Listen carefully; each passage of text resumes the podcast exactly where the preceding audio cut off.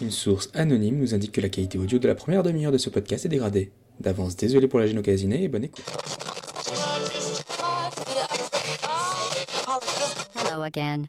To reiterate, previous one, stop it. What are you doing?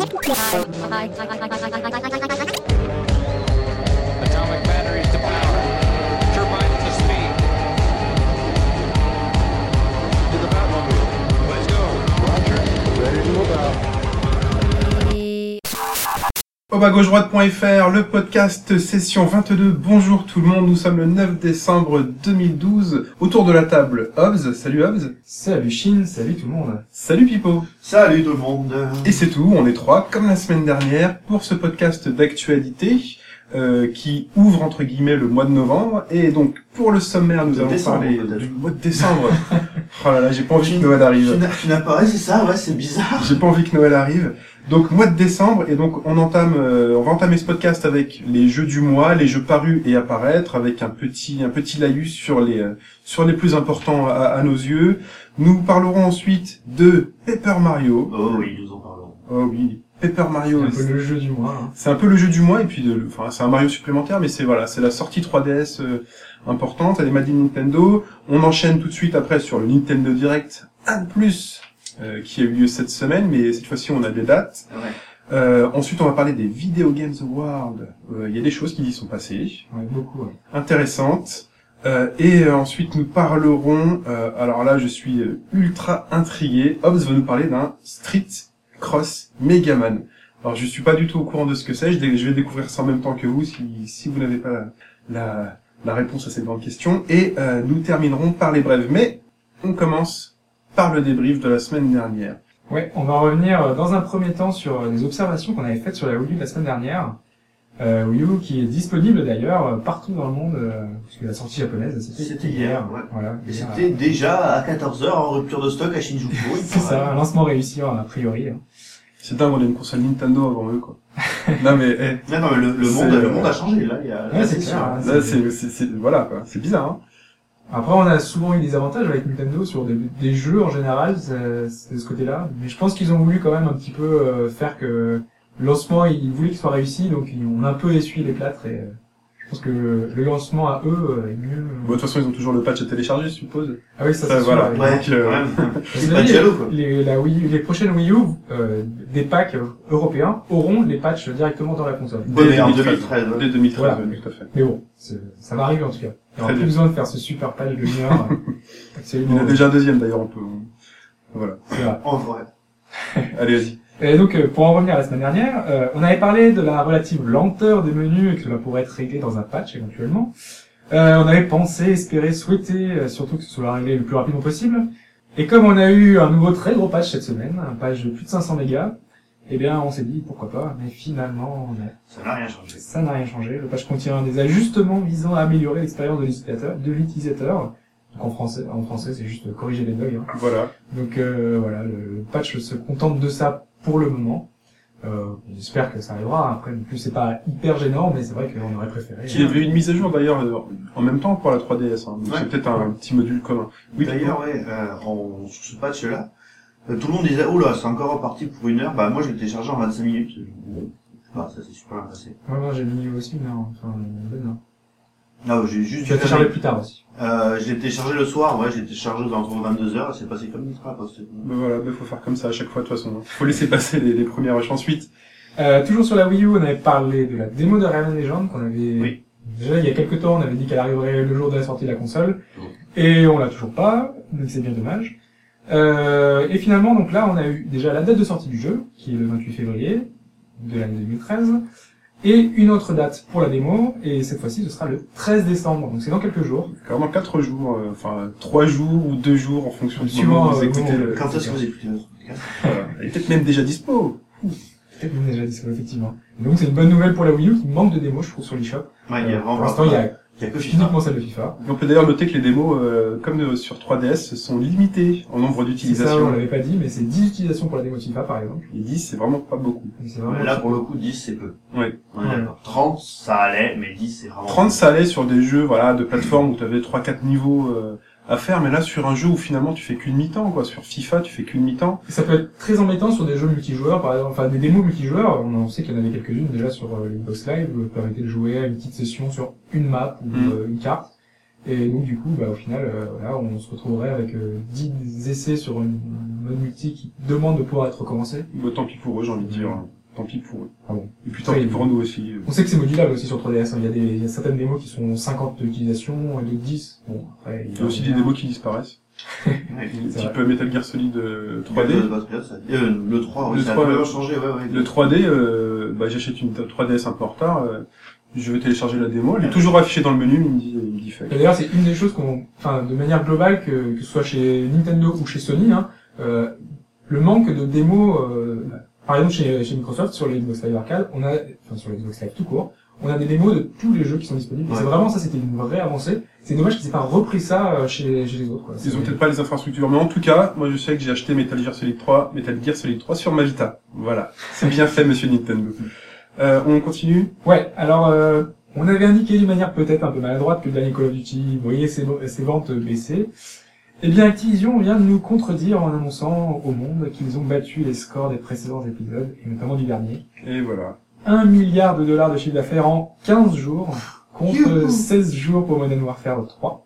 C'est donc mieux, toujours mieux, mieux que d'ailleurs tous les films récents, hein, donc comme le précise dans le communiqué de presse, mieux qu'Avatar, mieux que tous les Star Wars, mieux Mmh, que Harry. Potter, Ouais. forcément. Voilà. Non, mais c'est peut-être euh, un petit décalage dans les ventes, parce que peut-être que papa et maman ont mis du temps avant d'aller euh, faire les courses de Noël. hein. C'est possible. Après, il y a eu vraiment beaucoup de sorties, donc peut-être que certains ont préféré attendre de terminer leur jeu, euh, je sais pas. Voilà, allez, on arrête de parler de Call of Duty. Ici, juste, Oh je voulais préciser euh, sur, euh, puisqu'on parle de Call of Duty, juste un aparté pour rappeler qu'il faut éviter vraiment de jouer à la version Vita, Ah, euh, l'éviter comme la peste. Euh, Il y a une, durée de vie déjà qui est très minable. 45 minutes pour 45 euros de jeu. C'est ça. 45 euros les 45 minutes, une en carton, et même si vous êtes fan de la série, c'est c'est pas possible, hein, faut vraiment fuir. Et on a eu quelques fuites sur le développement du jeu, et pour expliquer un petit peu comment on en est arrivé là, et c'est assez intéressant, euh, parce qu'en fait, le jeu, à l'origine, était en développement depuis janvier 2011, donc euh, depuis l'annonce, la fameuse annonce de, de la console de la NGP à l'époque, Mhm. Et euh, donc tout le monde attendait un petit peu le titre. Sauf que depuis, euh, apparemment, le développement s'est très mal passé et Activision, il y a cinq mois, seulement cinq mois, a fait on stoppe tout, on arrête et euh, on donne ça à une autre, à d'autres développeurs. Donc c'est une autre équipe, il y a cinq mois, qui a repris le développement à zéro et qui a essayé de se débrouiller pour faire quelque chose et donc au final ça donne euh, l'horreur qu'on a actuellement. Grosse. Donc euh, bon voilà, on comprend un peu mieux pourquoi est-ce que le jeu est sorti en, euh, en l'état. Mais c'est un peu la responsabilité de, de celui Oui, aussi c'est d'avoir fou. poussé. Enfin euh, voilà, ce qui se passe en cuisine, on s'en moque un peu. Hein. Si, si, si ce qu'on a dans l'assiette, c'est un peu dégueu. C'est sûr, mais bon, ouais. Enfin, auraient pu éventuellement dé- déplacer la sortie, mais évidemment, Ne pas Sony le sortir. voulait vraiment qu'ils sortent euh, dans cette Bah, période de évidemment, hein. En même temps, je suis quasi certain qu'il va rapporter quand même un petit peu. Ouais, les ventes sont pas extraordinaires, mais quand même. Voilà. Euh, ensuite, Bah, ensuite, on a terminé pour le débrief. Hein. très bien. Et ben on passe aux sorties du mois, messieurs. Non, alors, ah, juste avant, j'avais une question. une Ah. surprise. Ah, une Pas question. une question, la question. Alors en fait, euh, à chaque début de podcast, on va revenir, euh, on va- je vais revenir une- sur une petite, euh, un petit événement, une petite, euh, une petite chose qui est arrivée, une petite question un peu de culture, de. Là, par exemple, ça m'est venu ce week-end en jouant à Alec Minds, on a beaucoup parlé dans les précédents podcasts, et euh, je suis arrivé euh, sur une page euh, qui me parlait d'un événement, l'événement de la Toon Moon Ska, qui est une explosion survenue le 30 juin 1908, vers 7h14, c'est très précis, attention. C'était en Sibérie centrale, Ouais. à la Russie impériale, et donc il y a eu une énorme explosion, une onde de choc, équivalent à plusieurs centaines de fois celle qui est générée par Hiroshima. Mhm. Et ça a détruit la forêt sur un rayon de 20 km. Ça a fait des dégâts jusqu'à une centaine de kilomètres. Et un jeu vidéo euh, a voulu justifier cet événement parce qu'on ne sait pas aujourd'hui ce qui a provoqué ça. Et les scientifiques n'ont pas de raison valable euh, pour expliquer En ce- quelle année, tu dis cet événement. Donc on est en 1908. C'était pas une chute de météorite? Alors, c'est le- l'explication la plus probable en fait. Donc c'est pour eux, c'était une météorite qui est tombée ou une comète, en fait quelque chose qui aurait pu euh, un peu détruire tout ça. Sauf qu'il n'y a pas vraiment de cratère. On a un lac qui s'est formé euh, près de, de cet endroit, sauf qu'il n'a pas la forme de justement de, Mhm. de cette euh, météorite. comète ou météorite qui aurait pu s'écraser. Et donc il y a un jeu qui a un petit peu repris ça à sa sauce pour le justifier dans son scénario. Alors je vais vous donner quatre propositions. Vous allez essayer peut-être de deviner euh, quelle proposition euh, vous la con- vous convient, convient le mieux déjà et laquelle est la bonne. Donc première proposition, réponse A. Dans Command and Conquer, alerte rouge, le premier, on a les soviétiques qui auraient testé l'arme atomique donc chez eux 1908. en Russie. Euh, non, parce que l'alerte rouge, c'est bien après 1908. non? C'est euh, c'est censé se passer après la Deuxième Guerre mondiale qui Bah n'a pas oui. eu lieu ou un truc comme ça. Bon, ok, vas-y, on, euh, on Mais- continue. Deuxième réponse possible, On est sur le téléphone, là. Petite idée. Ce serait dans XCOM. On aurait eu un vaisseau extraterrestre qui se serait écrasé en Russie suite euh, à une attaque euh, des humains. je sais pas. Ensuite? Réponse C. Ce serait dans Assassin's Creed 2. Ce seraient les assassins qui auraient détruit une cachette des Templiers. Tu les inventes ou pas les réponses? Et réponse D. Dans Katamari Damacy. Ah ouais. où il y aurait un micro-trou noir qui aurait pénétré la Terre et qui serait ressorti vers l'Amérique du Nord. On se fait pénétrer par un trou, trou noir Personne ne nous aura rien dit. Dans Katamari Damacy, un trou noir Non. Je sais pas si une notion de trou noir dans Katamari. Bah, de toute façon, quand t'as pris de la magie, plus c'est débile, plus Ouais, ça ouais. marche. Donc, euh, Mais j'ai pas le souvenir euh, d'avoir... euh, Alors, euh, comme ça, une idée la- laquelle vous paraît plus crédible La plus crédible, donc pour un jeu vidéo, Voilà. ouais, je dirais peut-être euh, XCOM. euh, dans, dans XCOM, dans le remake ou dans l'original Dans l'original. Je n'ai pas souvenir. Truc extraterrestre et tout, c'est la Ouais. plus... de- Dis-nous ce qui va se passer, on va voir la réponse en fin de podcast, c'est ça? Vous aurez la réponse à la Salopard. fin. ok. Bon, bah écoute, moi, euh, je dirais comme Chine, mais pour pas faire la même réponse, je vais dire comme ça pour déconner Assassin's Creed. Allez. Ah, ouais, c'est vraiment pour la déconne. Voilà. C'est vraiment pour la déconne. Ah, bon, on continue. la réponse tout à l'heure. Eh ben merci. Euh, et on salue Eric Viano que j'ai rencontré qui est super sympa. Euh, on continue donc avec les jeux qui sont parus ce mois-ci et qui sont à paraître. Et c'est euh, Hobbs qui commence avec un karatéka. C'est ça. Alors, en fait, euh, on a le, c'est le remake de, de- du fameux Karateka de Jordan Mechner, hein. Et c'est un remake sur le eBay là, et qui est très mauvais à éviter aussi, euh, également. Dans le podcast des, des jeux à, à éviter. Euh, voilà, il n'y a pas grand chose à en dire, à part que le jeu est pas très bon, qui rend pas vraiment hommage au jeu original, même si c'est pas extraordinaire non plus à l'époque. Mais, mais voilà, c'est pas un, pas un jeu à conseiller. euh. Ok, de toute façon, voilà. les nostalgiques auront éventuellement eu envie de l'acheter. Bah, je t'avoue que moi, euh, Dis pas que tu l'as acheté. j'y comptais, ah non, non, j'y comptais un peu, puis j'ai lu juste, euh, j'ai lu juste le test de Gamecube, et j'ai fait bon, bah, ok, laisse tomber. On va pas se regarder. Ensuite, Skyrim.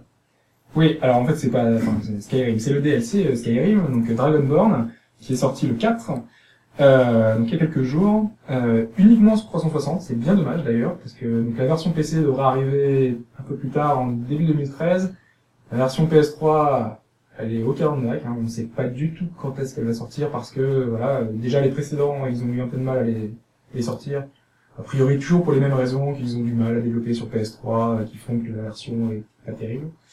Donc euh, c'est vraiment dommage parce que Dragonborn, a priori de tous les retours, mais vraiment, euh, Mhm. c'est le meilleur DLC déjà sur le jeu. Euh, il propose une aventure euh, totalement euh, nouvelle dans, un- dans des environnements un peu différents parce que le précédent euh, DLC de Skyrim euh, on restait un peu dans le même univers, c'était avec les vampires, mais on restait sur les mêmes bases, sur les mêmes lieux. Là, on a, on a de nouveaux lieux, on a une vraie histoire avec plein de dragons à battre, avec une, un vrai truc conséquent, euh, avec une bonne durée de vie. Donc euh, voilà, c'est vraiment un DLC intéressant et euh, Donc si vous estimez que vous n'avez pas encore passé assez de temps sur ce jeu, bah, il y en a encore en plus. c'est ça. Après, quand tu dis que c'est le meilleur DLC, euh, les DLC jusqu'ici, ils étaient relativement moyens, on va dire. Voilà, Pour oui. rester poli. Hein. Celui, enfin, il était, il était correct, mais Celui pas sur les vampires était pas Voilà. mal, ouais. Et donc on enchaîne avec Pipo? Alors, moi, je vais enchaîner avec deux jeux qui sont sortis le 6, donc euh, il y a trois ou quatre jours, en fonction du jour où vous écoutez. Euh, alors, je vais commencer par euh, The Dempamen des Came euh, by Wave sur euh, 3DS, Sur les shops. sur les shops de la 3DS. Alors, euh, si vous avez mis les pieds sur les shops il y a pas longtemps, euh, vous avez vu ce truc apparaître au tout début et euh, honnêtement, alors on a déjà parlé de, de l'eShop de la 3DS et le fait qu'on comprenne pas toujours bien comment ça marche, genre en mutant mode ce qu'on n'avait pas vu. Euh, donc vous avez vu ce Dempamen et euh, honnêtement moi quand j'ai vu la juste la vignette, Le visuel, ouais. le visuel, Mhm. je me suis dit putain qu'est-ce que c'est que ce truc?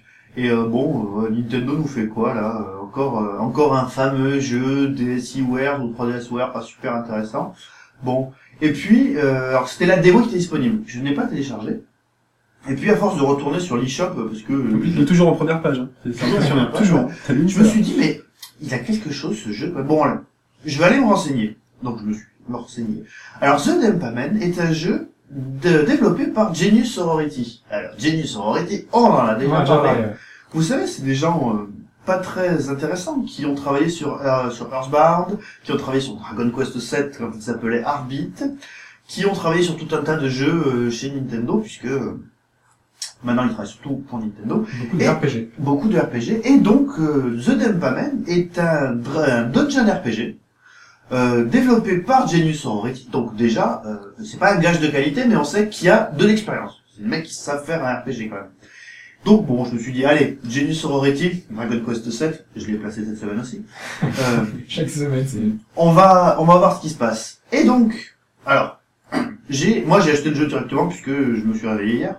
Mais euh, pour ceux qui auraient déjà eu la démo et le savaient avant moi, en gros, euh, quand vous commencez le jeu, il y a un petit personnage, un Dempamen, avec tout un tas de d'accessoires et de capacités spéciales, qui euh, vous dit euh, j'ai une personne qui m'est chère qui a été enlevée par le roi du mal dans le donjon, de l'île d'Empa. Est-ce que tu veux m'aider? Évidemment, tu dis pas non, hein, sinon c'était pas la peine d'acheter le jeu. Et il te dit par contre, on peut pas y aller tout seul, ce serait bien qu'on recrute des, des Dempamen avec moi. Et euh, voilà, pour faire ça, tu vas regarder la caméra de ton de ta euh, 3DS. Et là, tu te dis qu'est-ce que c'est que cette affaire? Et donc, en réalité augmentée, euh, votre 3DS va faire apparaître des petits personnages, des Dempamen donc, qui sont tous différents, euh, que ce soit par rapport à leur couleur ou par rapport à leur capacité, en fonction des réseaux Wi-Fi qui se trouvent autour de vous. C'est-à-dire que euh, bah, euh, si vous habitez dans un appartement, bah, vous avez facilement 3-4 réseaux Wi-Fi autour de vous, plus euh, les Wi-Fi publics. Donc vous allez avoir une douzaine, une dizaine, douzaine de, de petits Mhm. personnages que vous allez devoir attraper avec un filet, en appuyant sur une gâchette de la 3DS. Euh, alors, par contre, si vous vivez euh, au fin fond de la cambrousse et que euh, bah il y a que votre Wi-Fi, alors vous inquiétez pas, hein, le jeu euh, n'est pas limité, il fait aussi apparaître de nouveaux Dempamen, mais vous aurez peut-être sans doute un peu moins de, de variété. Donc en fait, les Dempamen sont fabriqués en fonction du SSID euh, des réseaux Wi-Fi d'à Bah, côté. euh, je pense, ouais, ça tourne autour de ça. ouais. D'accord. Et tu peux les réutiliser. Enfin, je sais pas, mais continue. Et Continue. alors, en, Bah, en- en gros, moi j'ai essayé de faire plusieurs campagnes de, de recrutement de Dempamen et tu retrouves pas les mêmes.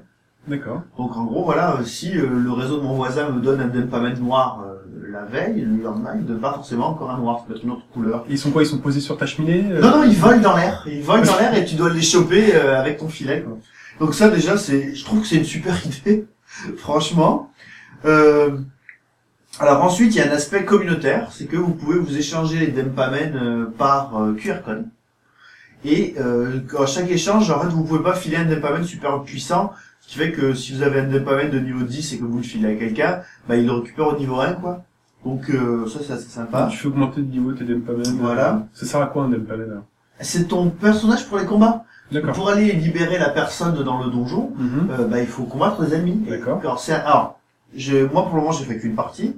Euh, Enfin, j'ai joué plusieurs fois sur la même partie. Alors, je ne sais pas si le donjon est euh, créé aléatoirement. Voilà, ça va peut-être recommencer une partie pour voir.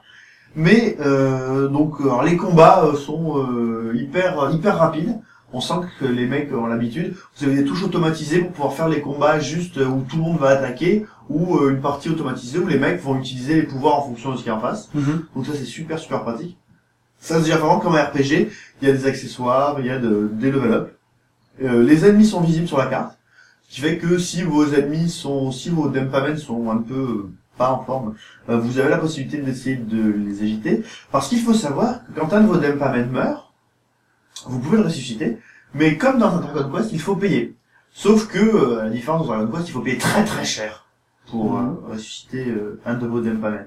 Donc, bah, je vous en parle parce que euh, c'est un jeu qui est fait spécialement pour la 3DS. Ça c'est très bien. C'est un donjon RPG qui est un relativement bon donjon RPG. Les combats sont euh, super euh, super dynamiques. euh, C'est avec- traduit c'est tradu- c'est traduit, oui. Ah oui, c'est traduit, c'est en français, oui, oui, pas de souci de ce côté-là. Donc euh, moi je, alors essayez au moins la démo pour une raison toute simple, c'est que si la démo vous a plu et que vous voulez continuer le jeu, si vous achetez le jeu, vous avez la possibilité de récupérer votre sauvegarde de la démo. Qui est pas mal. Voilà, Ce qui est même, euh, on l'a pas encore vu, ça. Non, non, je C'est rarement fait, ouais. voilà. Donc ça c'est vraiment une, euh, voilà. Généralement, ce qu'ils font sur Xbox Live, c'est, euh, ils Ouais. te disent, ils te disent, là, t'aurais eu un, t'aurais eu un succès si t'avais. euh, Mais ça, dé- ça dépend des jeux. Enfin, je sais par exemple qu'il y a Dragon's Dogma qui permettait de récupérer euh, ces personnages qu'on faisait de la démo. Ah oui, euh, les bots, ouais, récupérer les pions, ouais. Ouais. Donc euh, La curiosité euh, de la semaine et du mois. et du moins et puis euh, franchement, euh, c'est- enfin, c'est beau.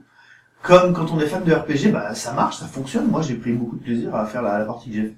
Donc euh, voilà, euh, n'hésitez pas. Hein, euh, si ça vous plaît, euh, jetez-vous dessus. Et puis, euh, comme il y a un aspect social, bah dites-le nous, on pourra s'échanger des QR codes euh, et des Dempamen. Super. On ensuite. Alors sorti le même jour, mais euh, au Japon uniquement pour le moment, c'est Yakuza 5. Un gros Qui- gros jeu. Voilà, qui est un très très grand jeu de Sega, qui est donc euh, bah, le, le cinquième volet euh, de la saga euh, de notre ami et qui veut monter dans la hiérarchie des Yakuza, qui là au début bah, se retrouve chauffeur de taxi, parce que bon évidemment après chaque histoire, euh, il monte très très haut, il retombe très très bas. Alors euh, Yakuza 5, tout d'abord bah, c'est le plus gros et le plus comment dire euh, le plus énormément pensé de Yakuza. Donc le, le monde est gigantesque, la, la ville de Tokyo est Ils ont gigantesque. supprimé les murs invisibles ou pas Euh, Il y en a encore quelques-uns, mais il n'y a jamais eu aucun Yakuza euh, aussi grand. Il est vraiment euh, très ambitieux. Alors c'est la suite de l'histoire, hein, toujours une suite directe. Donc euh, il y a par exemple un personnage qui était un enfant dans le premier Yakuza, bah, qui euh, est maintenant un adulte dans celui-là. Alors on retrouve évidemment tous les tous les clins d'œil à, à la nécropole Sega. C'est-à-dire qu'en fait vous avez par exemple bah, un gachapon où vous pouvez récupérer des jouets euh, Bonanza Bros, Knights, euh, Fantasy Zone. C'est là qu'on regrette euh, notre ami chez nous. Voilà. On est obligé de le citer quand on parle de Yakuza. Tant d'argent mis dans Yakuza. C'est ça, on- quand on voit la qualité de finition d'un Yakuza, enfin voilà, c'est tellement proche dans l'esprit. euh, après, derrière, il n'y a pas le... C'est pas la même chose, mais... Bah, Pourquoi bon. Voilà. Simplement, tout simplement pourquoi. Pourquoi? Euh, Alors après, vous pouvez jouer, alors comme bien sûr, alors il y a tout ce que vous avez toujours voulu faire dans Yakuza. Hein. Donc il y a une histoire vachement présente, donc ce qui fait que vous avez souvent des cutscenes. Par contre, euh, a priori, le système de combat a été repensé et est devenu absolument euh, limpide. Alors déjà le système de combat était très bien, là euh, c'est devenu quelque chose de très très intéressant. Et puis dans les à côté, alors vous avez toujours le fameux bar à hôtesse, où a priori vous pouvez aller un peu plus loin que d'habitude. Alors dans la gestion, hein, pas euh, dans ce que vous faites avec les hôtesses, ne vous méprenez pas. D'accord. Et euh, bah, à côté de ça, en jeu de, en jeu d'arcade auquel vous pouvez jouer, vous avez Virtua Fighter 2 complet. Normal. Voilà, normal, ça arrive. Et puis vous avez euh, deux chansons de Taiko no Tatsujin, donc qui est cette fameuse simulation de tambour japonais Tambour. où vous devez taper sur le tambour. C'est très très intéressant. Et le personnage de Taiko no Tatsujin est jouable dans Yakuza. C'est vrai? Alors je peux pas vous dire exactement ce que ça donne dans le jeu parce que je, je l'ai pas, mais euh, voilà, a priori, le... Parce que le personnage de Taiko no Tatsujin, il faut rappeler que c'est un tambourin avec un visage. voilà. Ouais. Voilà. c'est particulier. euh. Donc euh, voilà, donc alors après, euh, bah, pour une sortie européenne, euh, Sega a pas été très euh, structuré sur les sorties des Déjà Yakuza. qu'on a beaucoup de retard, donc euh, Voilà. pas sûr, enfin c'est pas tout, pour- pas pour tout de suite. Quoi. On en est auquel au, à l'é- à l'épisode zombie, non? Celui, euh, non? Je sais même plus. fin du monde, je sais plus. euh. Ce- alors ce qu'il faut vous dire, c'est que euh, vous pouvez télécharger la démo sur le PSN Jap pour vous faire une idée. Et puis euh, voilà, franchement pour le coup, euh, moi j'aimerais bien qu'ils le sortent en Europe, ça m'intéresserait. Oui, il y a des chances. Voilà. Il y a des chances. Euh, on continue euh, avec Hobbs qui va nous parler d'un jeu de vroom vroom. Donc, ouais, C'était juste pour signaler la sortie ouais, de Sonic All-Star Racing Transform. Euh, juste pour dire, en fait, on avait un, été un petit peu inquiet là. Le jeu est sorti donc le 7, a priori c'était hier, et jusqu'à avant-hier, grosso modo, on avait euh, Sur aucune Vita. Sur Vita, Sur oui, Vita. effectivement, parce que le jeu est sorti depuis un peu plus de temps déjà sur les autres les plateformes. autres Et là, on avait la version Vita qui Enfin, comme souvent ces derniers temps, on sait pas trop, et on a quelques portages un peu au rabais qui arrivent. Euh, et donc euh, bah, là, on s'inquiétait, on se disait est-ce que ça allait être la même chose, sachant qu'on n'a vraiment eu aucune info qui était passée avant la sortie. Donc en gros, ça sentait pas bon. On Voilà, disait ça version rabais bon. ou pas. Ouais. Et a priori, donc les premiers retours qu'on a, euh, notamment euh, d'Adam, hein, qui, qui était venu régulièrement, enfin plusieurs fois sur le podcast, euh, nous a dit que le jeu était fluide, euh, avait l'air bon, euh, il, il avait l'air pas amputé de, de grand chose, donc euh, pour lui le jeu euh, était plus que correct et rendait euh, honneur aux autres euh, versions. Donc, euh, ce n'est pas une sous-version totale, c'est une non. bonne version. voilà. Très bien. Ensuite, euh, Paper Mario qui est sorti Mario qui est sorti, dont On on reparlera après. en détail. C'est important qu'on vous en parle. Et Mass Effect Trilogy sur PS3. Alors c'est pas vraiment Mass Effect Trilogy. En fait, on a Alors, alors, oui, c'est compliqué, explique-nous. Explique-nous. Mass Effect Trilogy est sorti il y a quelques temps déjà sur Xbox 360 et sur PC.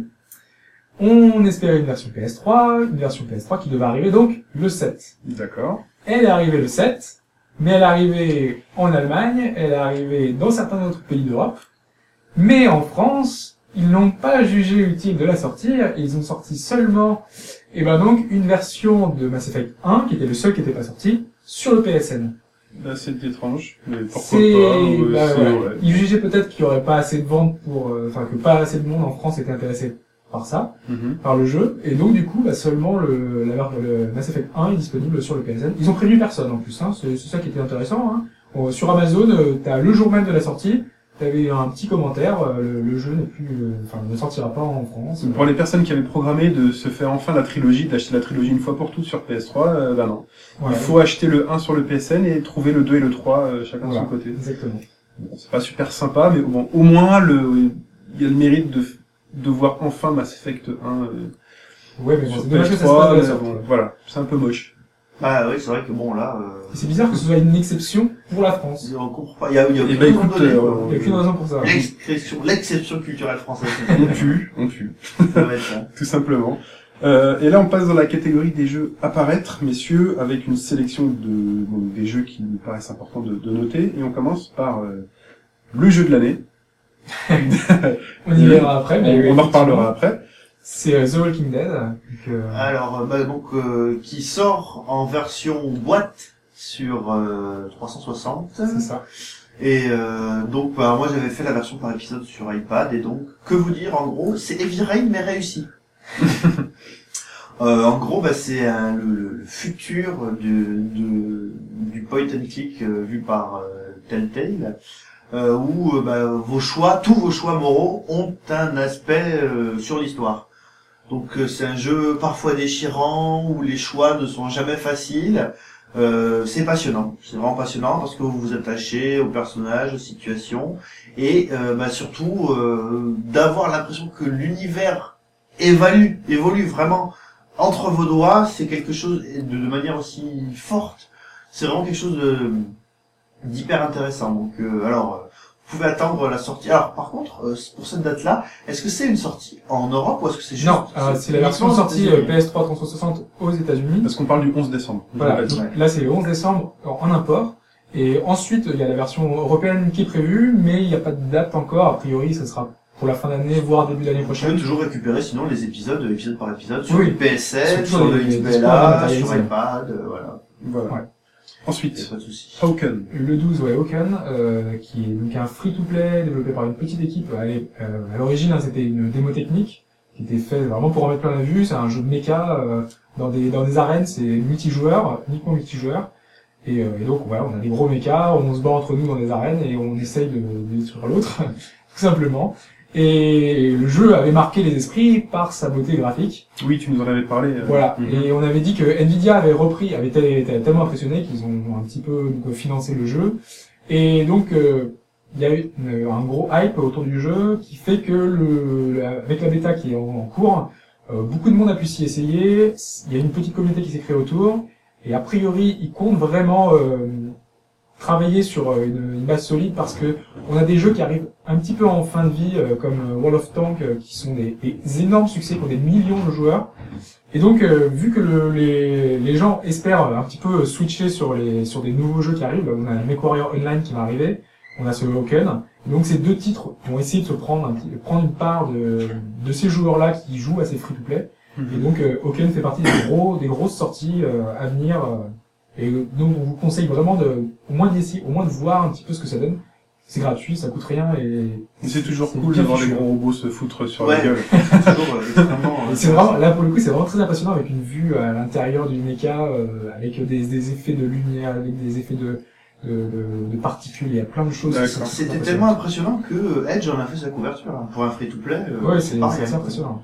Ensuite, on enchaîne messieurs avec, alors celui-là j'ai pas envie de le prononcer, je te laisse Pipo. Crimson Shroud. Répète après moi, Shin. Crimson Shroud. Crimson Shroud. voilà, tu vois, c'était pas bien difficile. Ouais, mais je voulais pas prendre l'initiative de tour, quoi. Donc, euh, c'est un jeu sur euh, l'eShop de la 3DS qui, à la base, faisait partie de la compile de Level 5 Guild 01, Guild 01, je sais pas comment on prononce. Euh, et euh, après Liberation Maiden et Aeroporter, c'est le troisième qui est disponible chez nous euh, par le biais de l'eShop. Alors, c'est un ARPG de euh, Yasumi Matsuno.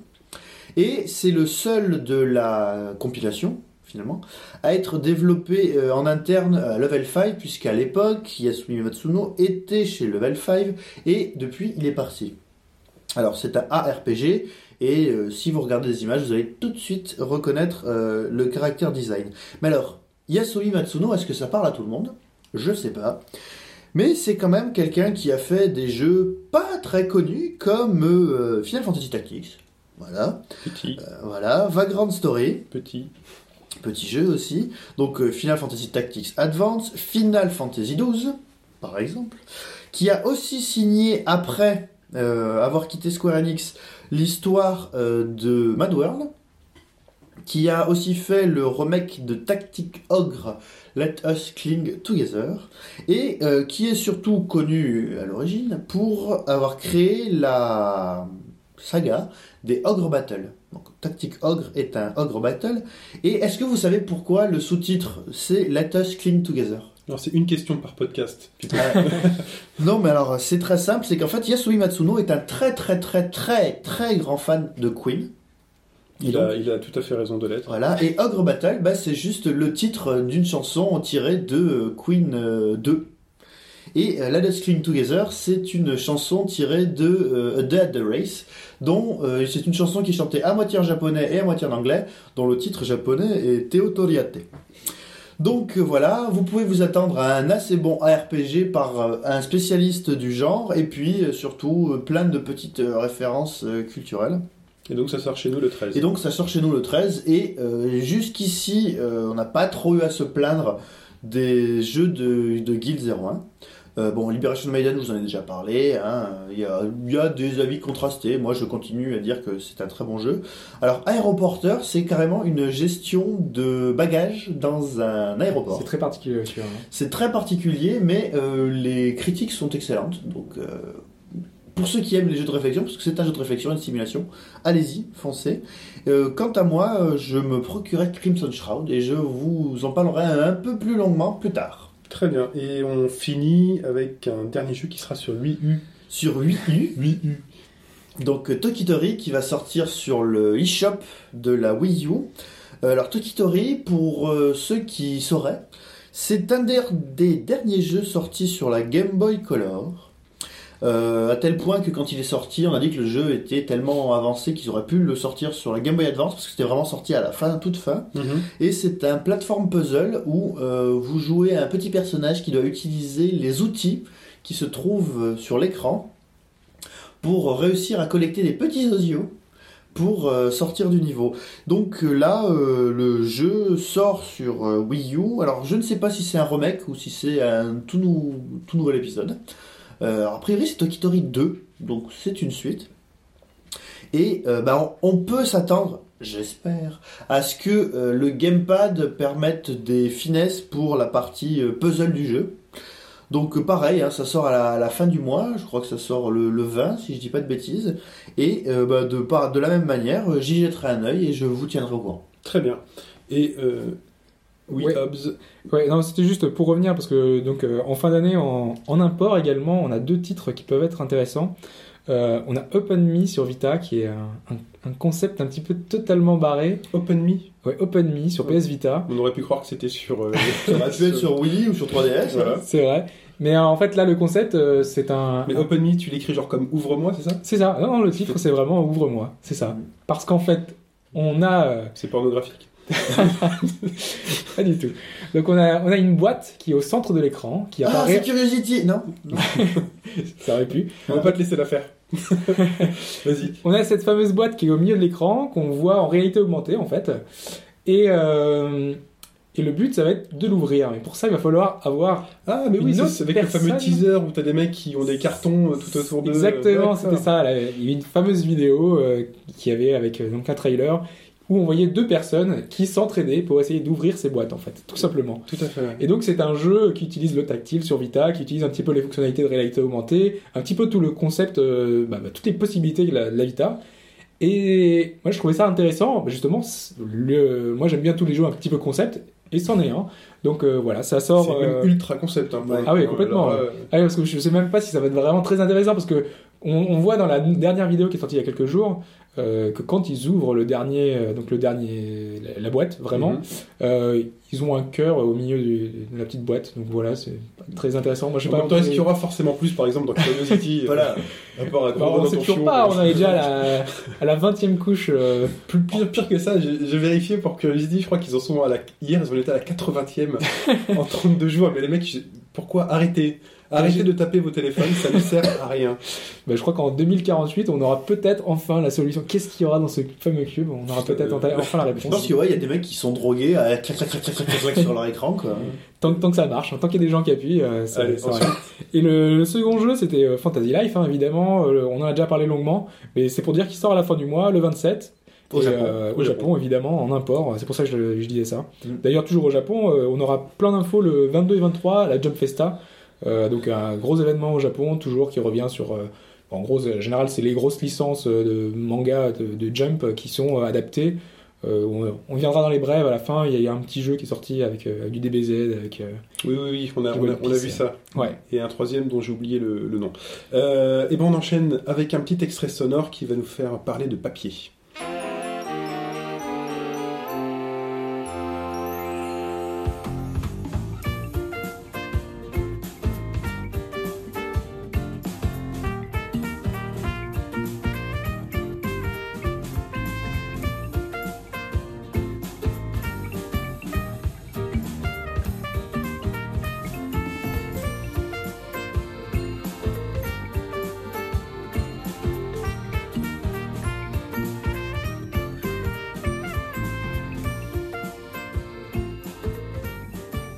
Papier et d'autocollant en fait. Pipo. Oui, car vous aurez reconnu euh, le thème de Paper Mario qui est sorti euh, cette semaine sur euh, 3DS. Donnons le titre complet pour commencer. Alors, le titre complet est Paper Mario Sticker Stars. Tout à fait. Et on va vous expliquer pourquoi il est question de Sticker Stars dans ce Paper Mario.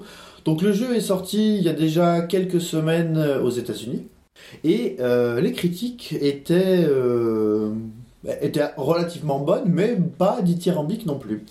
Euh, voilà, comme c'est un jeu qui, pour beaucoup d'entre nous, Chine au moins et moi aussi, nous a fait acheter la 3DS, puisque c'est censé être un des jeux quasiment du lancement de la 3DS, ben, on s'est euh, jeté euh, sur l'occasion pour, euh, pour voir ce qu'il en était. Alors, euh, alors, on va tout de suite passer deux heures à vous expliquer le scénario. Non, je rigole. Euh, le scénario d'un Paper Mario, c'est le même scénario qu'un Mario. Euh, alors, en gros, ce jour-là, euh, au Royaume Champignon, une comète descend du ciel et cette comète vient de la planète Sticker Star. Mm, Puisque c'est quand même la fête des Le stickers. hein, qui a lieu chaque année au Royaume Champignon, mais bon, Mais on n'est pas forcément original, hein euh, par exemple, euh, quand vous étiez petit, est-ce que vous faisiez la, Saint-Panini Euh, Moi, je la fêtais pas, c'est pas vous, mais... Et euh, donc, cette comète descend sur Terre euh, avec les souhaits de toutes les personnes qui l'ont vu passer. Et donc, au moment de la toucher, il faut faire très attention. Le problème, c'est que, évidemment, Faut pas la toucher, en gros, Voilà. faut pas la toucher. qui débarque à ce moment-là, c'est Bowser. Yeah. qui euh, touche la comète, donc il fait tout péter autour de lui. La comète se coupe en six morceaux qui vont se répartir partout dans le royaume champignon. Et euh, vous vous réveillez euh, à Ground Zero de Décalbourg, parce que la, la ville où ça se passe s'appelle Décalbourg.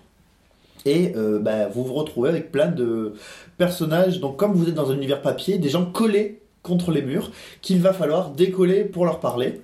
Et en fait, euh, Paper Mario Sticker Stars tourne autour de l'utilisation des stickers. Ce qui fait que tout le jeu, tous les combats, puisque ça reste un RPG, et toutes les énigmes passent par l'utilisation des stickers. Ça reste un RPG, euh, faut le dire vite. Alors, euh, ça reste un RPG, si, si, je, je reviendrai. L'aspect l'aspect combat n'est pas si simple que, que ça. Voilà. C'est vrai. Donc, euh, en gros, euh, bah, le- vous connaissez, pour ceux qui ont fait les Paper Mario, vous savez que vos personnages sont épais comme une feuille de papier. Donc, ce qui permet euh, plusieurs euh, choses marrantes. Et surtout, alors, la direction graphique, la direction artistique a toujours été particulière dans Paper Mario. Dans celui-là, elle est juste extraordinaire. C'est vrai. Alors là, vous, Ah ouais, non, mais là, il- ouais. ouais, c'est clair. hein, Vous- Graphiquement, c'est vraiment sublime. vous, je- vous pouvez. Moi, j'espérais au moins déjà, si on peut parler de la feature 3DS, du fait Oui. qu'il y ait la 3D, euh, la 3D relief. euh, moi, j'en attendais beaucoup. Savoir est-ce que vraiment ils vont, ils vont bien l'utiliser? On avait vu Muton Muds euh, qui l'utilisait bien. qui l'utilisait très bien. Euh, et là, euh, c'est utilisé. Donc, vous pouvez, si vous la désactivez, vous verrez pas trop. Enfin, il y aura pas de souci. Mais si vous l'activez, là, vraiment, vous voyez des choses dans le fond. Vous voyez. Enfin, c'est tout à fait naturel. Et puis franchement, enfin, j'y reviendrai sur les, les histoires des énigmes, ça peut vous aider. Oui. Ça peut carrément vous aider. Donc, euh, alors, euh, bon, alors, la direction graphique, c'est, euh, bon, je pense qu'on peut le dire, c'est le plus beau jeu 3DS jusqu'ici. Euh, tout est extrêmement bien pensé, tout est incroyablement cohérent. C'est-à-dire que par exemple, les pièces que vous récupérez, bah, c'est des... elles sont en carton. Elles sont Donc en gros, vous voyez les, les faces de la pièce, et au milieu, vous voyez le- donc, la, la petite vague, comme quand euh, vous voyez un morceau de carton. Il y a un petit côté, alors on va le dire, il y a un petit côté Little Big Planet. On a Ouais. l'impression euh, dans les dans certaines transitions parfois où, où tu vois des décors donc qui sont en carton, en carton pâte et il y a ce petit voilà, il y a cette petite touche. Alors on sait pas, je pense qu'ils ont dû y jouer, hein, le, le voir et puis de toute façon ça Non, se prête ça y est déjà. ça- voilà, mais ça se prête parfaitement euh, à l'univers Paper Mario en tout Donc cas. le, voilà, alors, franchement, c'est magnifique. Il n'y a, rien à dire. Euh, alors, autre spécificité des Paper Mario, les dialogues. Euh, les, gens de, de Intelligent System, qui ont oublié d'être cons, euh, font des... Les dialogues sont toujours à mourir de rire. Euh, Il y a toujours plusieurs niveaux de lecture, c'est très marrant. Et là, en plus, euh, avec les, les feintes autour de, du fait d'être collé, décollé, de, de froisser du papier, Ils font des jeux de mots avec et tout. des euh, jeux de mots ouais. tout le temps, donc voilà. Euh, Donc, a priori, la VF est super bonne. ouais, la VF est excellente. En fait, ils utilisent un espèce de langage euh, familier mais travaillé euh, qui est typiquement français. C'est-à-dire que quand on lit le truc, on s'y retrouve totalement. Euh, Enfin, Ça a été extrêmement bien fait, voilà. Enfin, moi, je suis pas un public facile hein, quand on parle souvent de la qualité des dialogues et tout. Je suis pas un public facile, mais là, je me suis surpris à sourire en lisant, euh, en lisant les dialogues. Si par exemple Mario, donc vous le verrez dès le début du jeu, parfois il est amené à aller dans une petite ruelle pour aller trouver des trucs. Donc, ça s'appelle des trucs. Et là, euh, juste voir une petite porte avec euh, les yeux d'un petit Toad qui fait ouais, c'est pourquoi on a du stack. Vas-y, serre-toi. Tu vois, genre de manière vraiment, je, je suis là pour te vendre de la drogue, quoi. Mais euh, tout un tas de voilà de, de, de, discussions comme ça qui sont vraiment très bien écrites. Donc alors sur ce point-là, sur la direction graphique, euh, rien à dire. Alors les musiques, euh, les musiques sont excellentes. Les musiques, en fait, c'est les thèmes que vous connaissez de Mario et qui sont toutes retravaillées. En gros, il y a vraiment un côté jazzy puisqu'on a variation sur les thèmes connus. Donc de ce côté-là, alors pareil, hein, les musiques sont euh, incroyables, vraiment incroyables. Petite, alors petit, euh, petit point spécial pour moi pour la musique quand on descend dans les, dans les tunnels secrets oui, où il y a de l'accordéon, oui. où la musique est refaite à l'accordéon Mhm. et ça, bah, ça sonne bien quoi. Pour une fois que j'aime bien l'accordéon. Donc alors, de ce côté-là, euh, rien à dire. Euh, alors, bon, très bon graphisme, excellente musique. Alors, oh, l'histoire, on s'en fout, honnêtement. hein. Ne me faites pas croire qu'il y a des gens qui jouent à Mario, à n'importe quel Mario, et qui viennent me parler de l'histoire. Non mais moi, moi c'est pas tellement euh, le. Je, je pense pas que ce soit un prétexte, enfin que, que l'histoire soit mauvaise ou pas. Mais dans un RPG en général, t'avances un petit peu à, à ça quoi. C'est un petit peu ce qui te qui te qui te motive parce que même si c'est bidon, euh, t'as un petit objectif par rapport à, Là, quoi. l'objectif, c'est de récupérer les stickers royaux. Ouais ouais mais euh, je, sais- je sais pas peut-être que ça, ça suffit pas justement à te motiver pour faire la suite. Alors, Moi j'en sais j'ai pas joué. hein. C'est vous deux justement, qui avez joué. hein. au niveau de l'histoire, euh, bon, en fait, l'histoire, ne- tu la connais dès le début. Tu sais qu'il y a 5, ou 6, Six stickers royaux, stickers royaux à récupérer qui t'amèneront très certainement vers la fin. On l'a pas fini, hein, qui t'amèneront très, certainement à la fin à affronter Bowser, hein, qui a sa super, euh, son super stick ro- royal sur le front. Mais euh, bon, les- tu, tu vas rien apprendre en, jouant. Tu Ouais, vas mais- simplement découvrir. Mais les- Dans un RPG, normalement, ça, pro- ça Oui, progresse. Il y a un, Justement, espèce de. ce qui est hein. marrant, c'est que euh, le jeu est découpé en niveaux, comme un Mario. euh, plateforme. map. donc en gros, vous avez le niveau 1-1, le niveau 1-2, le niveau 1-3, 2-1, 2-2, 2-3, et chaque niveau a une petite histoire.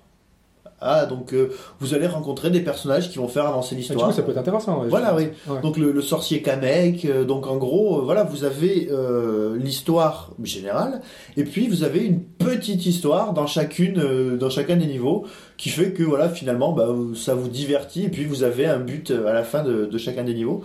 Donc de ce côté-là, honnêtement, moi je, voilà, bon, sérieux, on s'en fout, mais voilà, ça vous raconte quelque chose, c'est rigolo et c'est surtout extrêmement bien écrit. Donc là, on va revenir sur le système des stickers, parce que tout le jeu se passe autour de ça.